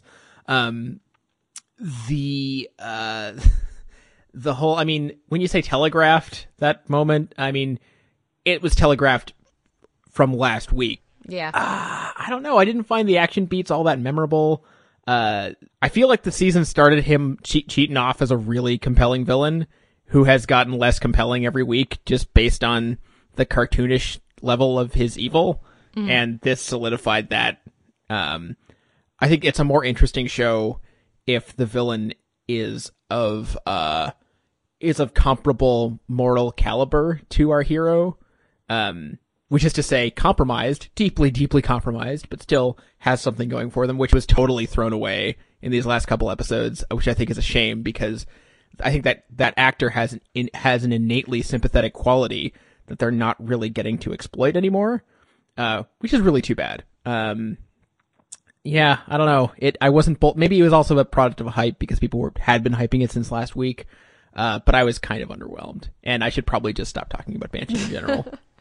Well, uh, we could engage more here, but again, like I said, I've already talked about it for an hour for uh, Under the Hood, and we've got more shows to talk about. So let's move on to Justified, Noblesse Oblige. And for me, this is the episode where Ava finally gets to do something and just be kind of hilarious. Uh, so I really like all the Ava stuff we got here, and that's really the highlight of this episode for me. Aside from now, I can't remember if it was this week or last week. the show has referenced a bourbon that I have drunk.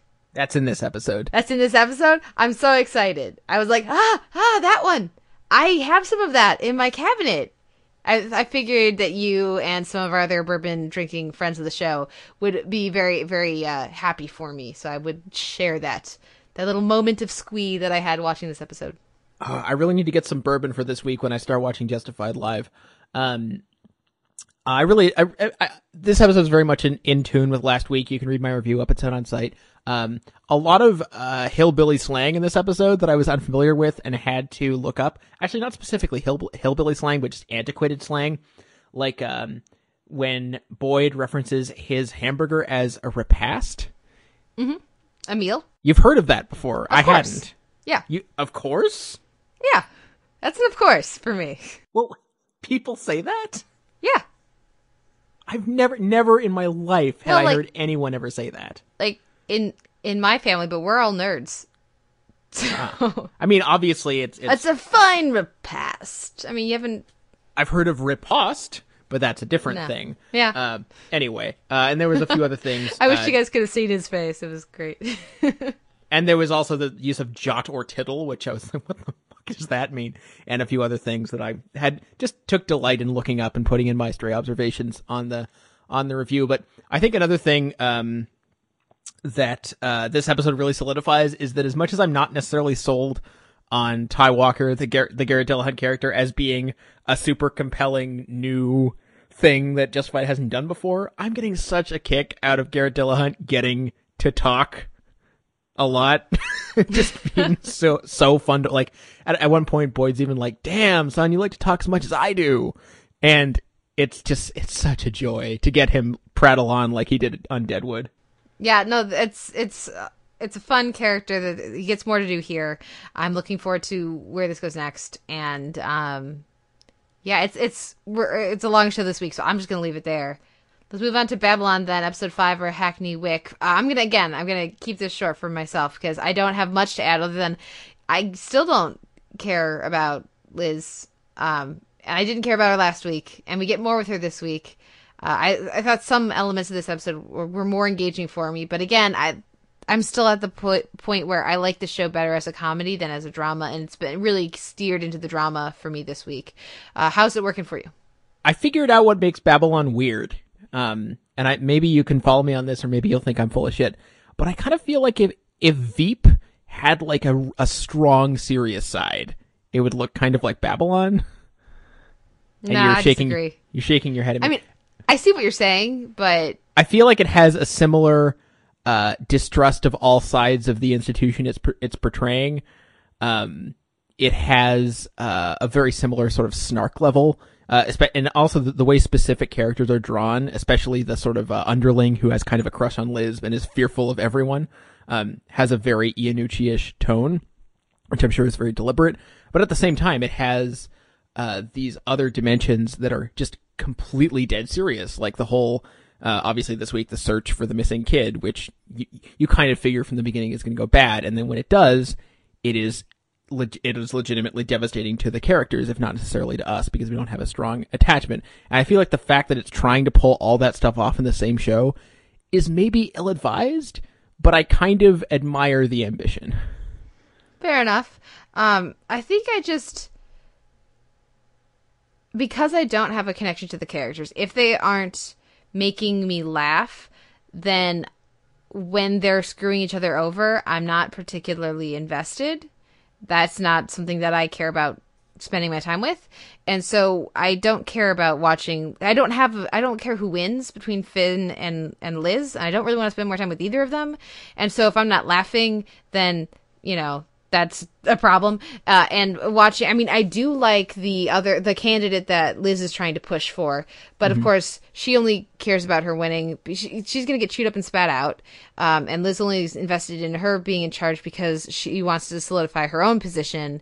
Um, so I feel like the only person who's kind of sincere amongst the entire group is this woman who I feel like is just going to be completely destroyed by this and going to lose her entire career and lose everything that she has going for her. Um, and again, then if I'm not connected with the drama, I need to be laughing more. I guess I- that's where I'm at. And maybe I just, you know, maybe it's just not a show for me. I don't know. It's entirely possible. I, I also want to add that uh, another thing that that I think the show uh, deserves some notice for is being willing to, when it does decide to go funny, to wring some laughs out of some incredibly dark moments, like when she sends her assistant off to look after the family, and is like, "Thank goodness!" when she doesn't find a body in the closet. Come on, that's funny. Ah, fair enough. But I don't know. I just, for me, it's still, again, it's sort of like with you and Banshee. Um, I, I, I look forward to watching the finale and seeing how it all comes together. It's clearly they know how to make a TV show over there at Babylon, but uh, it's just not one that I think is particularly for me. Any final thoughts on Babylon, or shall Nope. we move on to Let's the do it. Americans? Baggage. Oh man, you mentioned previously that you kind of wish they had just called this the suitcase. Um, I I know other things happened in this episode. I know there was a lot that's significant of significance that happened, but if only the first scene had happened, this would have won my week in TV. That is, um, I mean, we've talked about the production values on the Americans, and it's not that it's the most, I mean, it's definitely not even close to the most expensive drama on TV. FX's drama budgets are uh, notoriously brittle, as we've seen examples of time and time again. But there's a level of craft going on here that is just not paralleled on any other show, and it's all evident in that sequence. And I think what's really impressive about, I mean, there's a lot that's impressive about it, but we don't necessarily care that much about Annelise as a character. I do a little bit. Well, a little bit. You've seen her in like at the, she's dead now. We've seen her in yeah. uh maybe 5 or 6 episodes. Um and I think what's incredible is the way when you think back on that character's history and what you've seen her go through, she's had maybe a collective 20 minutes of screen time. And just in those 20 minutes, just with the beats we've gotten with her, she's had or she had this beautiful tragic little arc and the way that culminates in that suitcase is oh i mean you could there's other obvious things to praise like the sound design the sound design oh god the sound design i i i'm torn between wanting to know how they made those sounds and never wanting to know how they made those sounds. Well, and and you have all of that context or all of that story with Annelise, and then you put it into this season where so much of the season is about Paige, and you watch how Elizabeth and Philip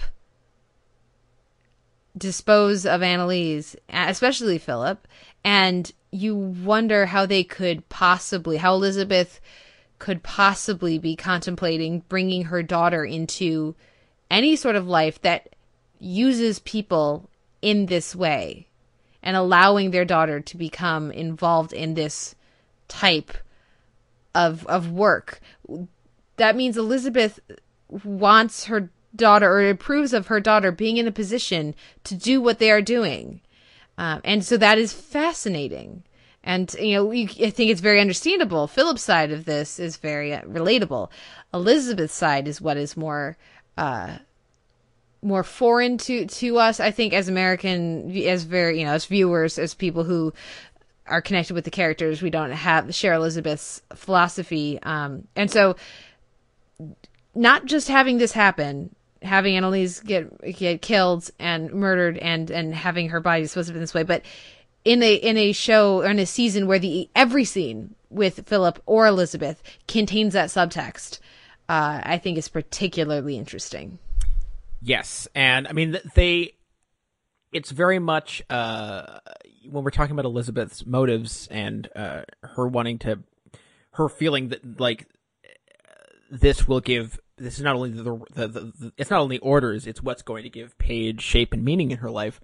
Um, that's something that I think is sort of impossible to fully sell the viewer on, but it's it's fine as long as we uh, as we are sold on her belief in it, even if we, we don't have to necessarily empathize, but as long as we understand, you know, we get this whole thing with her and uh, and the flashback with her mother, and we we understand uh, in a maybe slightly too on the nose way um, where that's coming from, and that's enough. Um, and if we side with Philip for a while, that's fine. It's it's it's you know it's not a it's by no means a deal breaker. Yeah, definitely. And uh again, like you say, the craft and the care with which the show is, is made, um, from the writing through to the performance, through to the set design, every element, uh, is really remar- remarkable. I, I would I would add, and I forget where I saw this pointed out, but I feel like it's rare that um that the woman is the true believer and and the man Mm-hmm. is the skeptic, uh, and that's a very unusual dynamic. Yeah, which is funny to think about because when the X Files happened, the opposite was true. But then I think the X Files changed the dynamic Yeah, yeah, yeah. so strongly that now the other way feels yeah feels feels strange to us. But uh, any do you have any other thoughts on the Americans this week? Other than that, you should be watching it. If, if you're not, you should watch it. Watch it. Come on. Well, then I ask the question knowing the answer. What wins your your week in genre and drama? I'll give it to the Americans. It's the the Americans definitely. award goes to the Americans. The Americans Awards goes to the Americans. Uh, so now, a few show notes. You can find a post for this episode up at soundonsight.org where you can let us know what you thought of the week's TV. You can like us on Facebook to fo- follow the goings on at Sound Sight TV. You can also send us an email, theteleverse at gmail.com. You can also find us on iTunes where we have an M4A chaptered feed and an MP3 unchaptered feed. And we do always appreciate any iTunes ratings or reviews that you guys can, can send our way because it does help other people find the show. Of course, we're both up on Twitter. I am at the Televerse and Simon, you are. Uh, at Sucker Howl. And what is our question of the week, Simon? It's got to be Better Call Saul, right? I mean, Yeah. we've got it's it's it's it's it's a Breaking Bad thing. We have to ask people about it. So come on, were you were you pleased with it? Were you anticipating it? Were you dreading it? Uh, were you uh, Did it live up to the nonplussed by it? you? And what did and yeah, Yeah. what did the hype do? Yeah. Okay. Well, let us know what you thought. You already know what we thought, so let us know what you thought. Um, now we'll take a break and we'll come back with my sister, Maggie Kulzick, to talk educational children's television in another installment of Informed Opinions. So we'll be right back after this.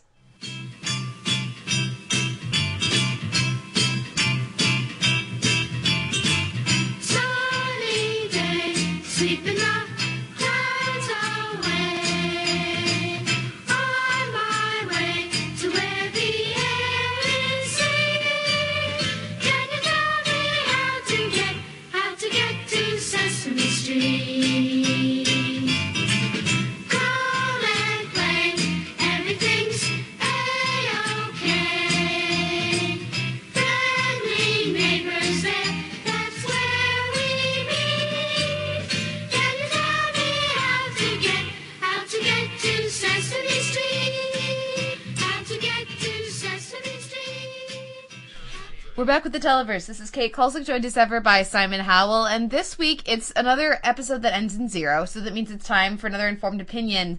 And uh, this week, I'm excited to say we're, we're talking, we're channeling my childhood a little bit here because we're going to talk about educational children's television.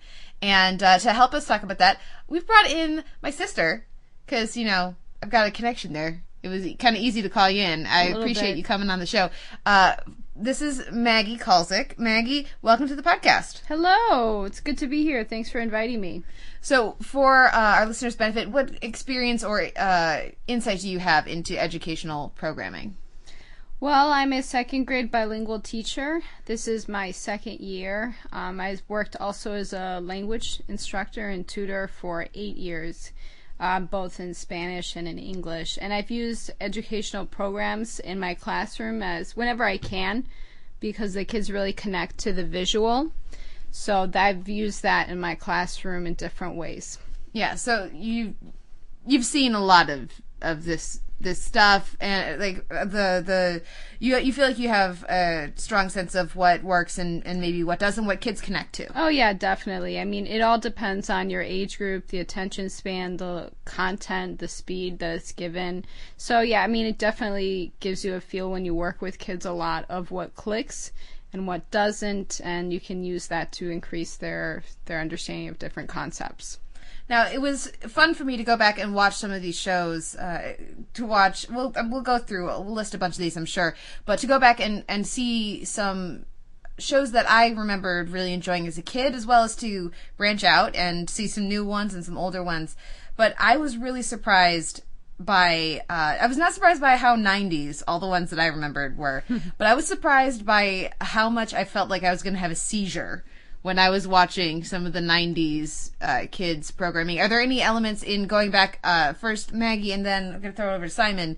Uh, things that surprised you in preparation for this segment of watching a bunch of different types of shows? Well, I already I remembered how Bill Nye the Science Guy worked and how fast and how you know the different sound effects and lighting and all that because I actually used that in my classroom a lot last year for our animal unit. But uh, I hadn't seen Beakerman. Was it the Beakman's World? Be- Beakman's World, and that one definitely felt like what was it, Pokemon, where it was giving people seizures, literally. Okay. That one, it felt, that one did feel like that. But I mean, it's interesting. You can look at the pacing of the older shows and their speed and the maturity of the different language that's used, and then with today, you know, just with the attention span and how much that's changed, you can definitely tell a difference. Now I'm curious, Simon. Uh, we threw, already threw out a couple different show titles. Do these mean anything to you? How much is there a carryover between Canadian and American children's programming or educational programming, I should say specifically? And did you have any similar kind of things that you noticed uh, watching a bunch of different types of shows for this segment? Um, out of the stuff that you gave me to list and the things that you you guys have already mentioned, it's all pretty much the same stuff. I mean, all the PBS stuff basically aired on Canadian PBS. Um, you know, like th- literally the same stuff uh, airing. If there was specifically uh, Canadian equivalents, they didn't remain lodged in my skull at all. So they obviously didn't work. So sorry, CBC or CBC Kids or whatever the hell the equivalent was, because I really just don't remember. And I, I'm sure someone will write in with with something they remembered from you know Canadian Kids Edutainment. Uh, but really, it was all the same stuff. Uh, and I, th- I think that you know, like going back and, and watching some of these, and then watching some some Schoolhouse Rock as well. Like my question is, you know, watching the early '90s stuff, it is so very '90s. Uh, but but to us, watching stuff like Schoolhouse Rock, like that has a timeless quality. And I'm curious as to whether kids now perceive Schoolhouse Rock and let's say Bill Nye as equally timeless, because I would find that strange. Oh wow. Well, and- that's that's very interesting. Um, I think something like Schoolhouse Rock, which I just love. I have such a strong place in my heart for Schoolhouse Rock. Um, be, maybe because it's animated, it's entirely animated. There's a uh, it just it has the look of Schoolhouse Rock. There, it, it doesn't. It's not trying to ape any other animation style, and because different forms of animation have become so prevalent, just a, a show having a distinctive look for just that show is is completely common in television nowadays. I think maybe that helps with the timeless quality of it, whereas. Uh, some some of the other '90s shows that I'm sure we'll get into, certainly something like Beakman's World or Bill Nye, the Science Guy, just the the or we were watching um Carmen Sandiego, Where in the World is Carmen Sandiego, which is a game show that I loved, uh, which was trying to ape an earlier style with all of like the noir kind of gumshoe PI aesthetics of it, but the colors and the cuts of the suits and all of that did feel distinctly of a time period because you have live action people. How much do you think is that element?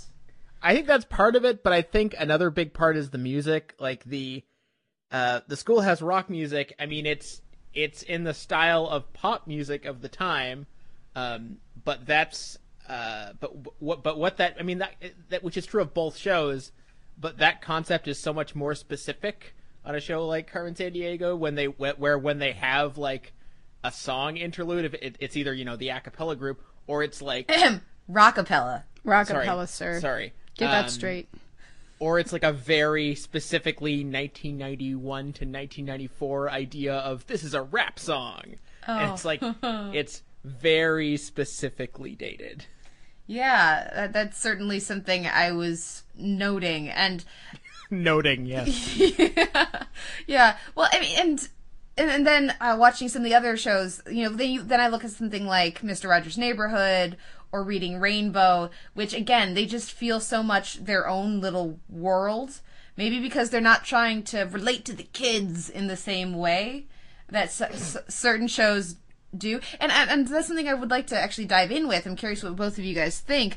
The the audience that these shows are going for. One of the things, because when I was discussing that, you know, this topic uh, with some of my, my friends and, and family, one of the things my mom mentioned, our mom brought up, is that you guys are missing a major voice in this because you don't have a parent on the show, and uh, that is, I think, a big part of when you're looking at educational children's programming. Is this a show designed specifically to be geared at kids or to be watched with parents and kids? Something like Sesame Street one of the great things about it is you can watch it when you're when you if, if, I assume if you have a kid, but certainly for my experience, if you're babysitting and you're not gonna just want to claw your eyes out. Whereas certain other shows, I from you know uh, our childhood, I have to think of Barney, uh, or after Um, you know. I did. I did enjoy that. I know you did enjoy Barney, but I Um, hated it. I had to be. on I have to be honest about that. Yeah, but if you're not a kid and you're watching that, it's just mind-bogglingly uh, painful. At least for me, it it, it, is. Um, so, do, how do you think that that has changed over the years, or do you think that's an important element for educational programming? Ma- Maggie, what do you think? Well, I mean, I might, I would think that for a show that is appealing both to adults and children is probably going to be a little bit more successful, right? Because the parents will encourage that being turned on. I'm actually just curious because Maggie, you work with kids. Um, I mean, what a what do you try to expose them to that they're just like nah, like we're mostly not into it, and b what do they like that just makes you want to vomit? Ha. Um, oh goodness. Well, I like to expose them to the things that I really enjoyed when I was a child. And I find that for kids, if you have a real passion for it and you're excited, they'll get excited too. So that that's what I like to expose them to are just the little bits of culture, things that were important to me growing up and that I really enjoyed and that they would not have contact with otherwise. Um, and the things that they like that I find just totally, oh my gosh. Do you have any serene. specific examples? Are there any Well- shows or or uh, you know other edutainment that you just can't believe that they enjoy? I know for some it's Teletubbies. Oh my god. Well, that we got That's too young. Obviously, that's That's too young. Infants, but still. Um, for anything, honestly, my kids a lot. What I was sharing with Kate before is that it seems that they spend a lot of time just on YouTube spirals and on things that I'm are, are wildly, I would say, are wildly inappropriate. A lot of horror movies. I know that's not children's tel- like entertainment, but they do a lot of that. Um, so I really don't hear them talking ever about watching different children's entertainment shows like some, something like the Magic School Bus or even something that's a little bit older like Bill Nye the Science Guy. That never comes up for So- them. So with the internet, there's a bit of a paradigm shift in how kids are consuming entertainment. So if they, you know, obviously there is a children's entertainment is huge. It's probably I've heard before that it's the by far the most biggest moneymaker in television. Uh, but as far as educational programming, just no. No, not really. I mean, of course, they're watching a lot of things, but as for them watching specific educational programming, I, I don't hear that. At least from the population of students that I work with, that I have contact with. Um, no, I mean, I think that that sometimes people can um, incorporate important lessons into other series, like with. I like to show my kids pre-screened adventure time because they have really good moral lessons in there that aren't they're obviously not academic but talking about bravery and friendship and these other kinds of concepts that are important for emotional development um, but just straight educational programming they they don't as far as i know they don't watch that at all So what you're saying is we're raising a generation of terrifying gorehounds. it hey i mean i've heard the what they watch uh there's this this game that they keep on talking about like friday night at freddy's Five Nights at Freddy's. Yes. Yeah, I know what that is. Yes, and I don't. I, it does not sound good, but I have to tell this child. I was like, no, we're not talking about that anymore. It's just stop. And they watch. Oh, Chucky is very popular, and mind you, these are seven-year-olds, and they were watching it when they were six, because that was in first grade. So you know, I mean, different things, right? That for me, I would be like, oh my god but you know with the accessibility of you know technology and internet and all the devices as well it's not there's just one monitor that your mom puts on sesame street and you watch and you move on you know this is going to change the way you consume television There's just more screens, and either people you can be watch. I have students who watch uh, stuff on their their phones or tablets. Most of my students, and I have students as young as five up through high school. Uh, there's a lot of them who have their own phone. A shocking number of elementary school children have a phone that has data that can you know can be they can go on like you said YouTube spirals and so where like you said whereas you know even with with cable there was still usually going to be one screen that people were watching and so the parents could set you could set you know safety locks child locks or whatever on on what channels you'd allow. So you could just leave it on PBS or whatever station that you would prefer. That is not necessarily how this stuff is being consumed nowadays. And I wonder, I, would- I did notice, I was looking at lists of the best educational television programs, children's television, all of that.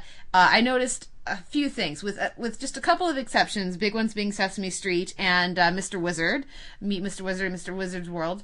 Uh, almost all the shows that I was seeing were from the 80s through the 90s. Some of them starting in the 90s, going to the early aughts, but very few were from more recently, and I, that's either because I don't think there aren't a lot of uh, really interesting educational programs on right now. I think either all the people writing the lists are in our age group, or uh, also maybe just with you know show i feel like the the age group that something like again to go back to like like um bill nye the science guy or um or mr wizard or uh even something like magic school bus or arthur that age group they're not watching this stuff. They're watching disney channel they're not watching educational programming i don't know and, and again this is just three people talking. I'm sure we have other people listening who have kids who could give more perspective on it. Uh, what What do you think about that, Simon? Um, uh, I, I first of all, you keep bringing up Mr. Wizard. I have no earthly concept of what Mr. Wizard is. No Mr. idea. That's the one. Maybe it's just a personal blind spot, but I'm pretty sure that was not a thing in Canada. well, Um, Maggie, would you like to inform our listeners who do not know what is Mr. Wizard Well, I just watched this for the first time, like for this segment? for this segment 30 minutes ago. Um, yeah. So what? But this is like from the 50s.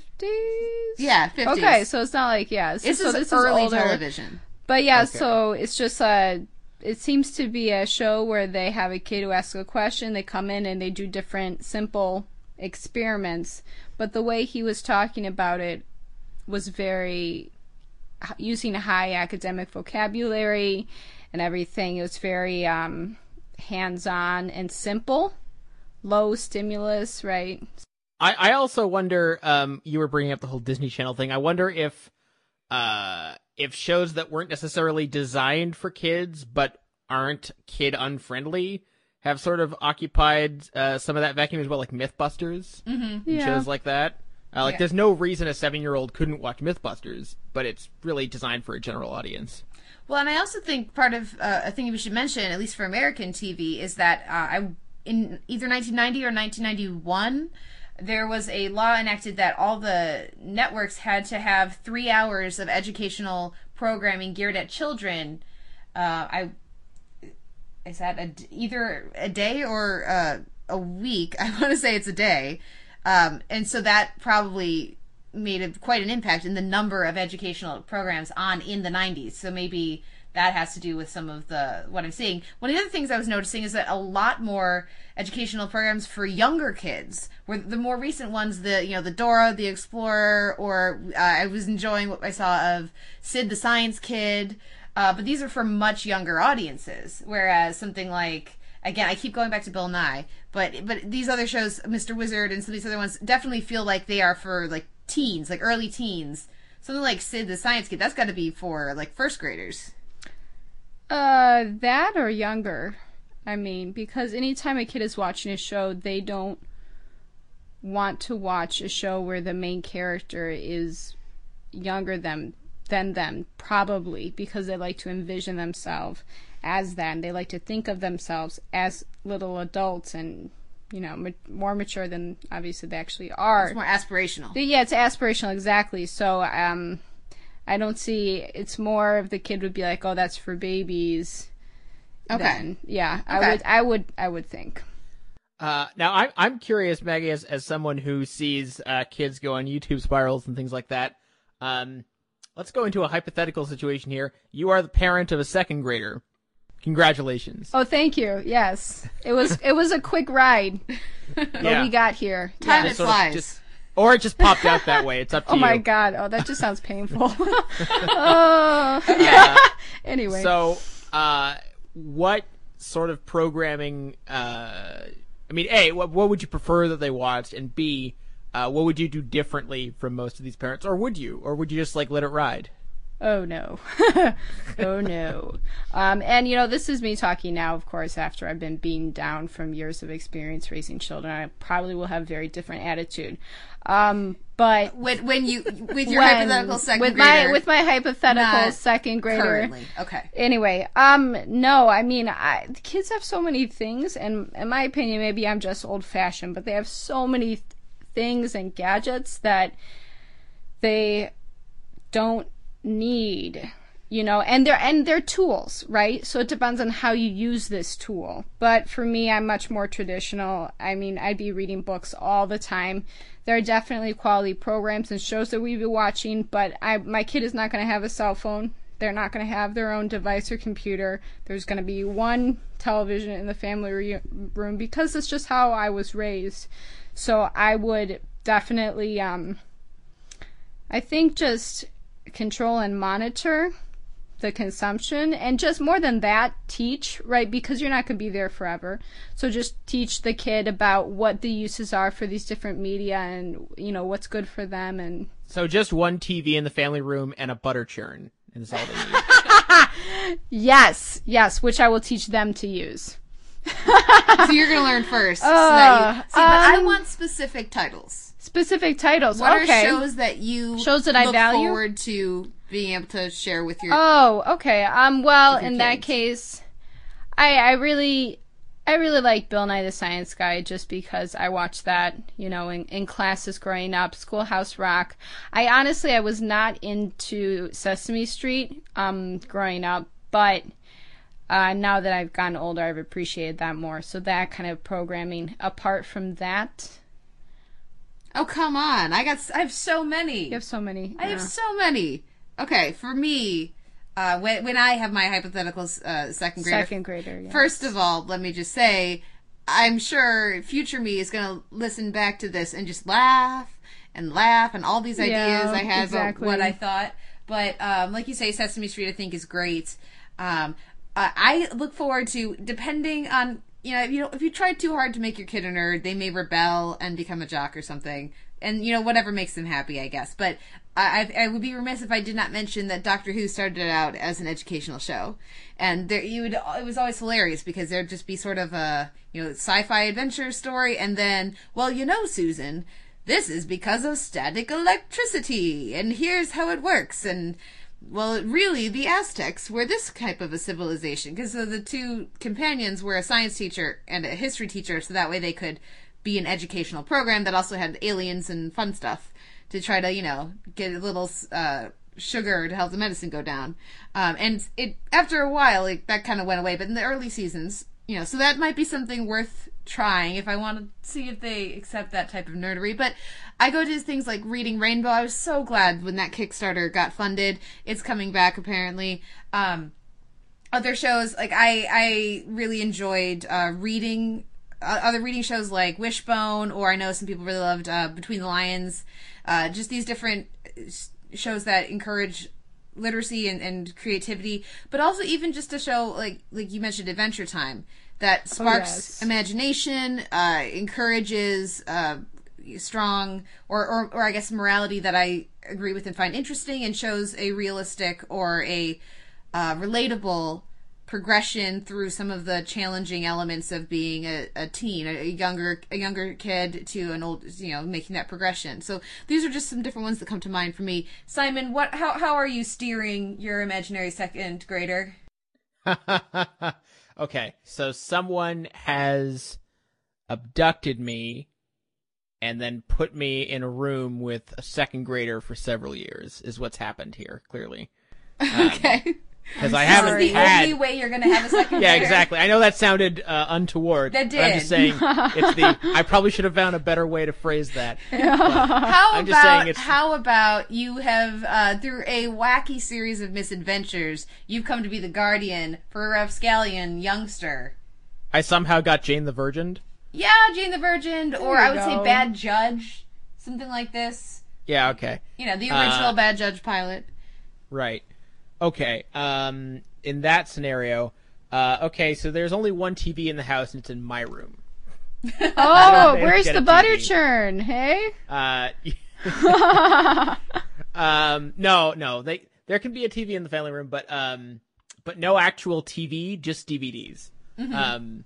Like it'll it'll get like the two the requisite two channels. Um. And there'll be one in my room that has all the good stuff. Um. And that they don't get to somehow.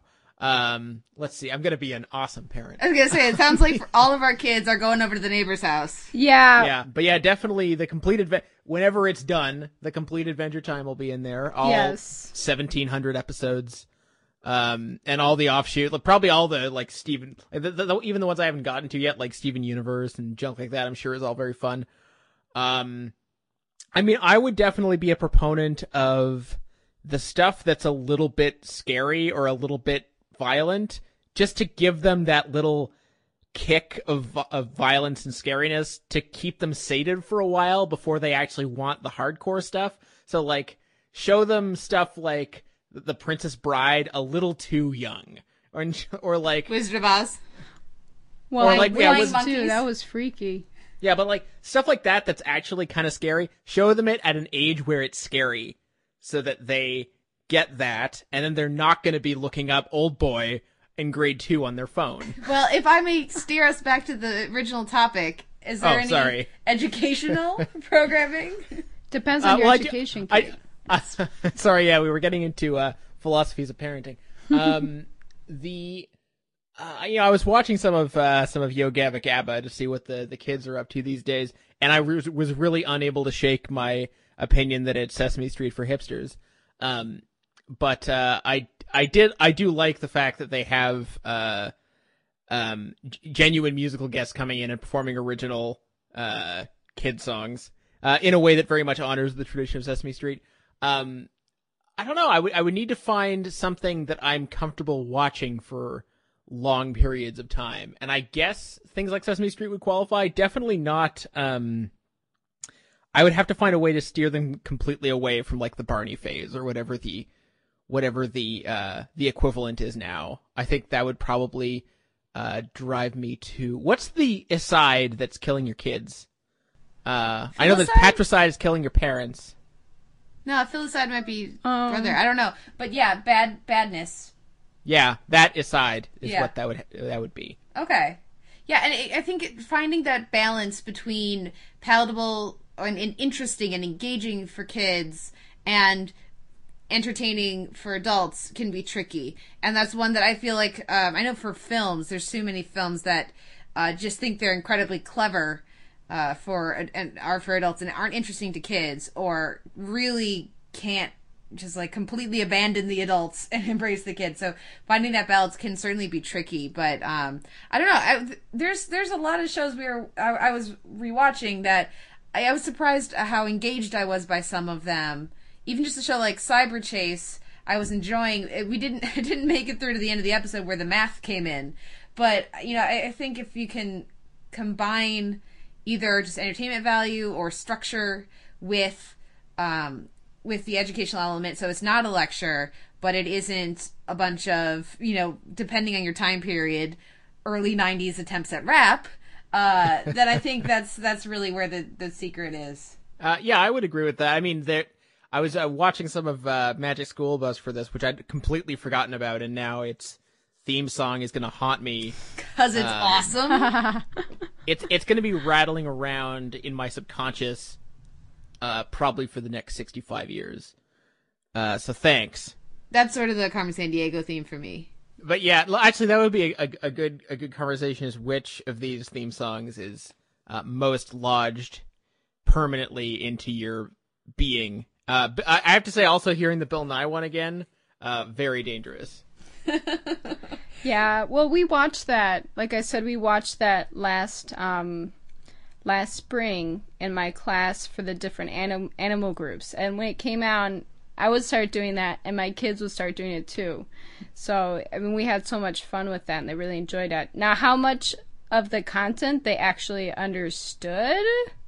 And how much went over their heads, and how many of the jokes? I mean, that's that's a different discussion. But I mean, at least you're getting um, something of the with the visuals, they're getting that connection. I think if you're going to be using educational programming for a specific learning target, that it's good, depending on your group and everything, it's good to front load with some background knowledge so that it's not new when they're going into it because some of the straight educational programming can, um, when it's for more mature kids or when they're really trying to get these great concepts across, they can go very fast and kids just need more time to process. So Well, I one of the things that uh, was really interesting to me that you when we were talking uh, off mic was that you said that the there's an appropriate speed at which to, to talk or to teach that you know based on studies and looking at the way that the you know the the ch- child's brain processes information and what what is that speed Mr. Rogers Mr. Rogers speed I don't know anyone who talks Mr. talks like Rogers that. speed No. I mean it's Mr. Rogers we love him but no one does Well, and, and my question, uh, this doesn't apply to second graders. This would be this would be more for like I guess sixth to eighth graders. As I'm wondering what the equivalent is for like, obviously, um, Canadian kids. This wasn't really me, but it's definitely a thing for Canadian kids growing up of a certain age. Uh, they were raised on Degrassi, and it's like, oh, here are people my age facing important social issues, and then you know, a generation later, oh, here are kids my age facing important social issues on the new Degrassi. I'm like, wh- what would be the American equivalent? Is right there now one? I think it's ABC Family Uh, so what, what what what shows would that be? I think it's Switched at Birth, The Fosters, like all the different shows going on on ABC Family seem much more geared towards that. I would say. I mean, it's fictional, whereas Degrassi has more of a. It, it I, at least it feels more like it's going for verite than than some of the other stuff. Ah. no, Sorry, I mean I haven't seen. I've seen almost none of it, but it, it's it's someday. Uh, but uh, it's it's just funny to hear it expressed that way.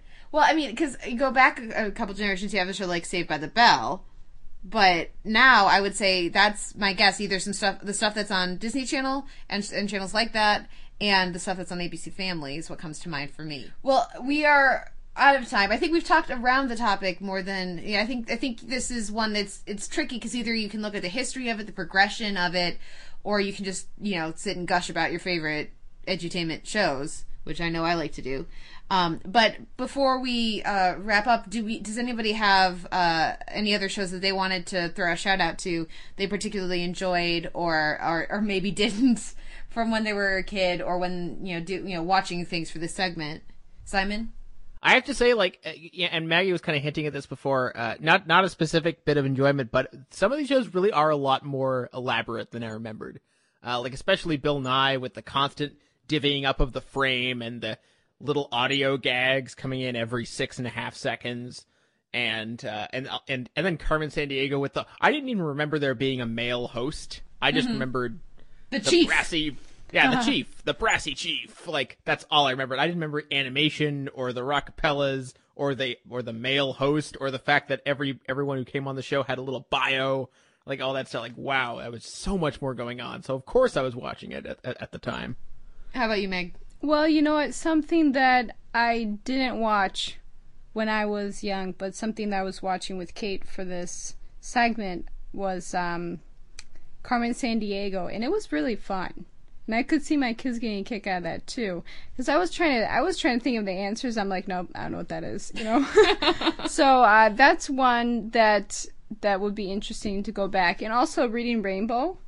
I just remember if we talk about theme songs that really stick in your head, of course that one is is a big one. And the way that what's the the fish and the butterflies, they're whatever as they're going across the sky. Uh-huh. I mean the animation, I remember that very specifically. So uh, that I would say. Um, I also did. I don't know if this counts as as edutainment, but I also did enjoy Veggie Tales. Mm-hmm. Well, did. I, I don't know if it's edu, but it's certainly It's uh, something. morality tales. Yeah. Yeah. A big one for that we did in uh, high school Spanish for edutainment for learning language and everything was La Catrina, which was amazing. It was it's terrible. It's so bad that it What, was what, what good. this? What is this? Oh my god. And what anyone who knows what this is will instantly be like, "Yes." You know, because it's just one of those things, but it's called La Catrina.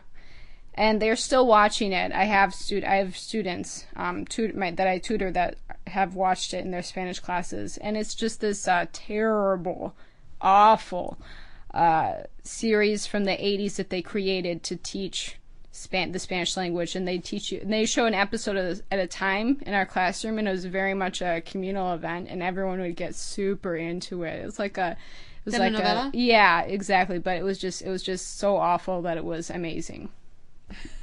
Well, uh, another one that came to mind uh, as in a negative sense for me, uh, Caillou from babysitting. Oh my god, yes, that's There's- terrible. Some that I loved from babysitting, like Magic School Bus.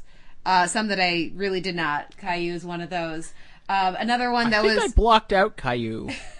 It was go go bad. to go to YouTube. oh my god, done. that kid needed something. And I know some people absolutely will love it. There'll be people yelling at their that their uh, at their You're wrong. podcatchers right now. Um, I I should also. I I would be remiss if I did not mention. Uh, I don't. I no idea if it holds up, but uh, Captain Planet and the Planeteers. Oh, yeah. I was just thinking about that. yeah. That was. Uh, I- you know what I saw the uh, a, f- a few weeks ago was someone made uh, a trailer for a live action version that they just shot in their backyard or something, and it was one of the best things I'd seen in a long time. And then I also, for this, finally sat down and watched an Electric Company, and I had never seen any of it before. And that that show was fun, at least what I was able to see of it. And uh, the, if I was Morgan Freeman, I don't think I've ever started that. Morgan Freeman with your like imaginary second with my imaginary grader. second grader, uh, I would be super jazzed about the fact that I was on the Electric Company when I was first starting out, which doesn't. I don't know how he feels about that. I don't. I don't get the sense that he's really embraced that part of his career, but I think it's awesome, personally. Uh, so that, that's another one. Uh, when I'm going back to my imaginary second grader, I forgot that I, you know, I haven't. I, I would also be inundating them with uh, Schoolhouse Rock because I really memorized something set to music, and you will know that forever. I still know the quadratic equation uh, because I I had to memorize it to a, to a song. Pop goes the weasel. Pop goes the weasel, exactly. Um, or uh, and the other thing that I would mention to that for cultural uh, learning would be the Warner Brothers shorts because you learn Oh, so yeah. much uh, Yeah. of cultural, you know, just like old Hollywood figures or just these, some of these different archetypes that I reference to my students now. They have no idea. And the last one that I haven't mentioned yet. Oh, I guess I did mention it. The last one that I have very fond memories of is Wishbone, because again, that's another um, classic literature. I I'm always saddened when I reference like Quasimodo or or other significant fictional characters to my students, and none of them have any idea who I'm talking about. Uh, they I need to send them home with a DVD set of Wishbone so that they can have that cultural touch point. So I really also enjoyed Arthur. I mean, I don't know why, because it, it's it's so um saccharine that it could be annoying, but I just found it endearing. Mhm. Um, and Arthur's still going, eh? It is, yeah. Well, and they have all of those books too, which are nice, mm-hmm. which the kids are Uh, Oh, reading. I, I noticed they did a Downton Abbey episode recently. Oh, Arthur did. Wait, serious? Yeah. Seriously? oh, wow. Well, that's pretty good. That's some chocolate in my peanut butter situation, only not good as far as I'm concerned. Um, Hmm. But uh, oh, you know what? We didn't mention we didn't mention Blue's Clues. That's also another one for the. Uh, but but but let's. I think we should leave it there. We've already gone on too long. Yeah. Any Oh. final thoughts? I would like to have a final thought. Go for it. Speaking of which, um, Lamb Chops play along. Mm-hmm. I would like to say that I was driving in the car with my husband recently, and he wasn't talking a lot, so I tried to irritate him with that song. This is a song that never ends. It, it didn't work. He's very he's very calm, but I tried. And that's that's courtesy something that's of- courtesy of edutainment. Ah, okay. Yeah. Simon, any final thoughts on edutainment? Only that you've just uh, reintroduced my brain to the song with that doesn't end, You're welcome. and you're just lucky you're you're several hundred miles away. Right? And my final thought will be uh, for those out there who get this reference self esteem is for everybody, self esteem is for everyone. Anyways, uh, thank you, Maggie, so much for coming on the podcast. Uh, thank you, everyone, for listening. We'll be back next week with another episode of the Televerse. Butterfly in the sky. I can go twice as high. It's in a book, a reading rainbow. I can go anywhere. Friends to know and ways to grow, a reading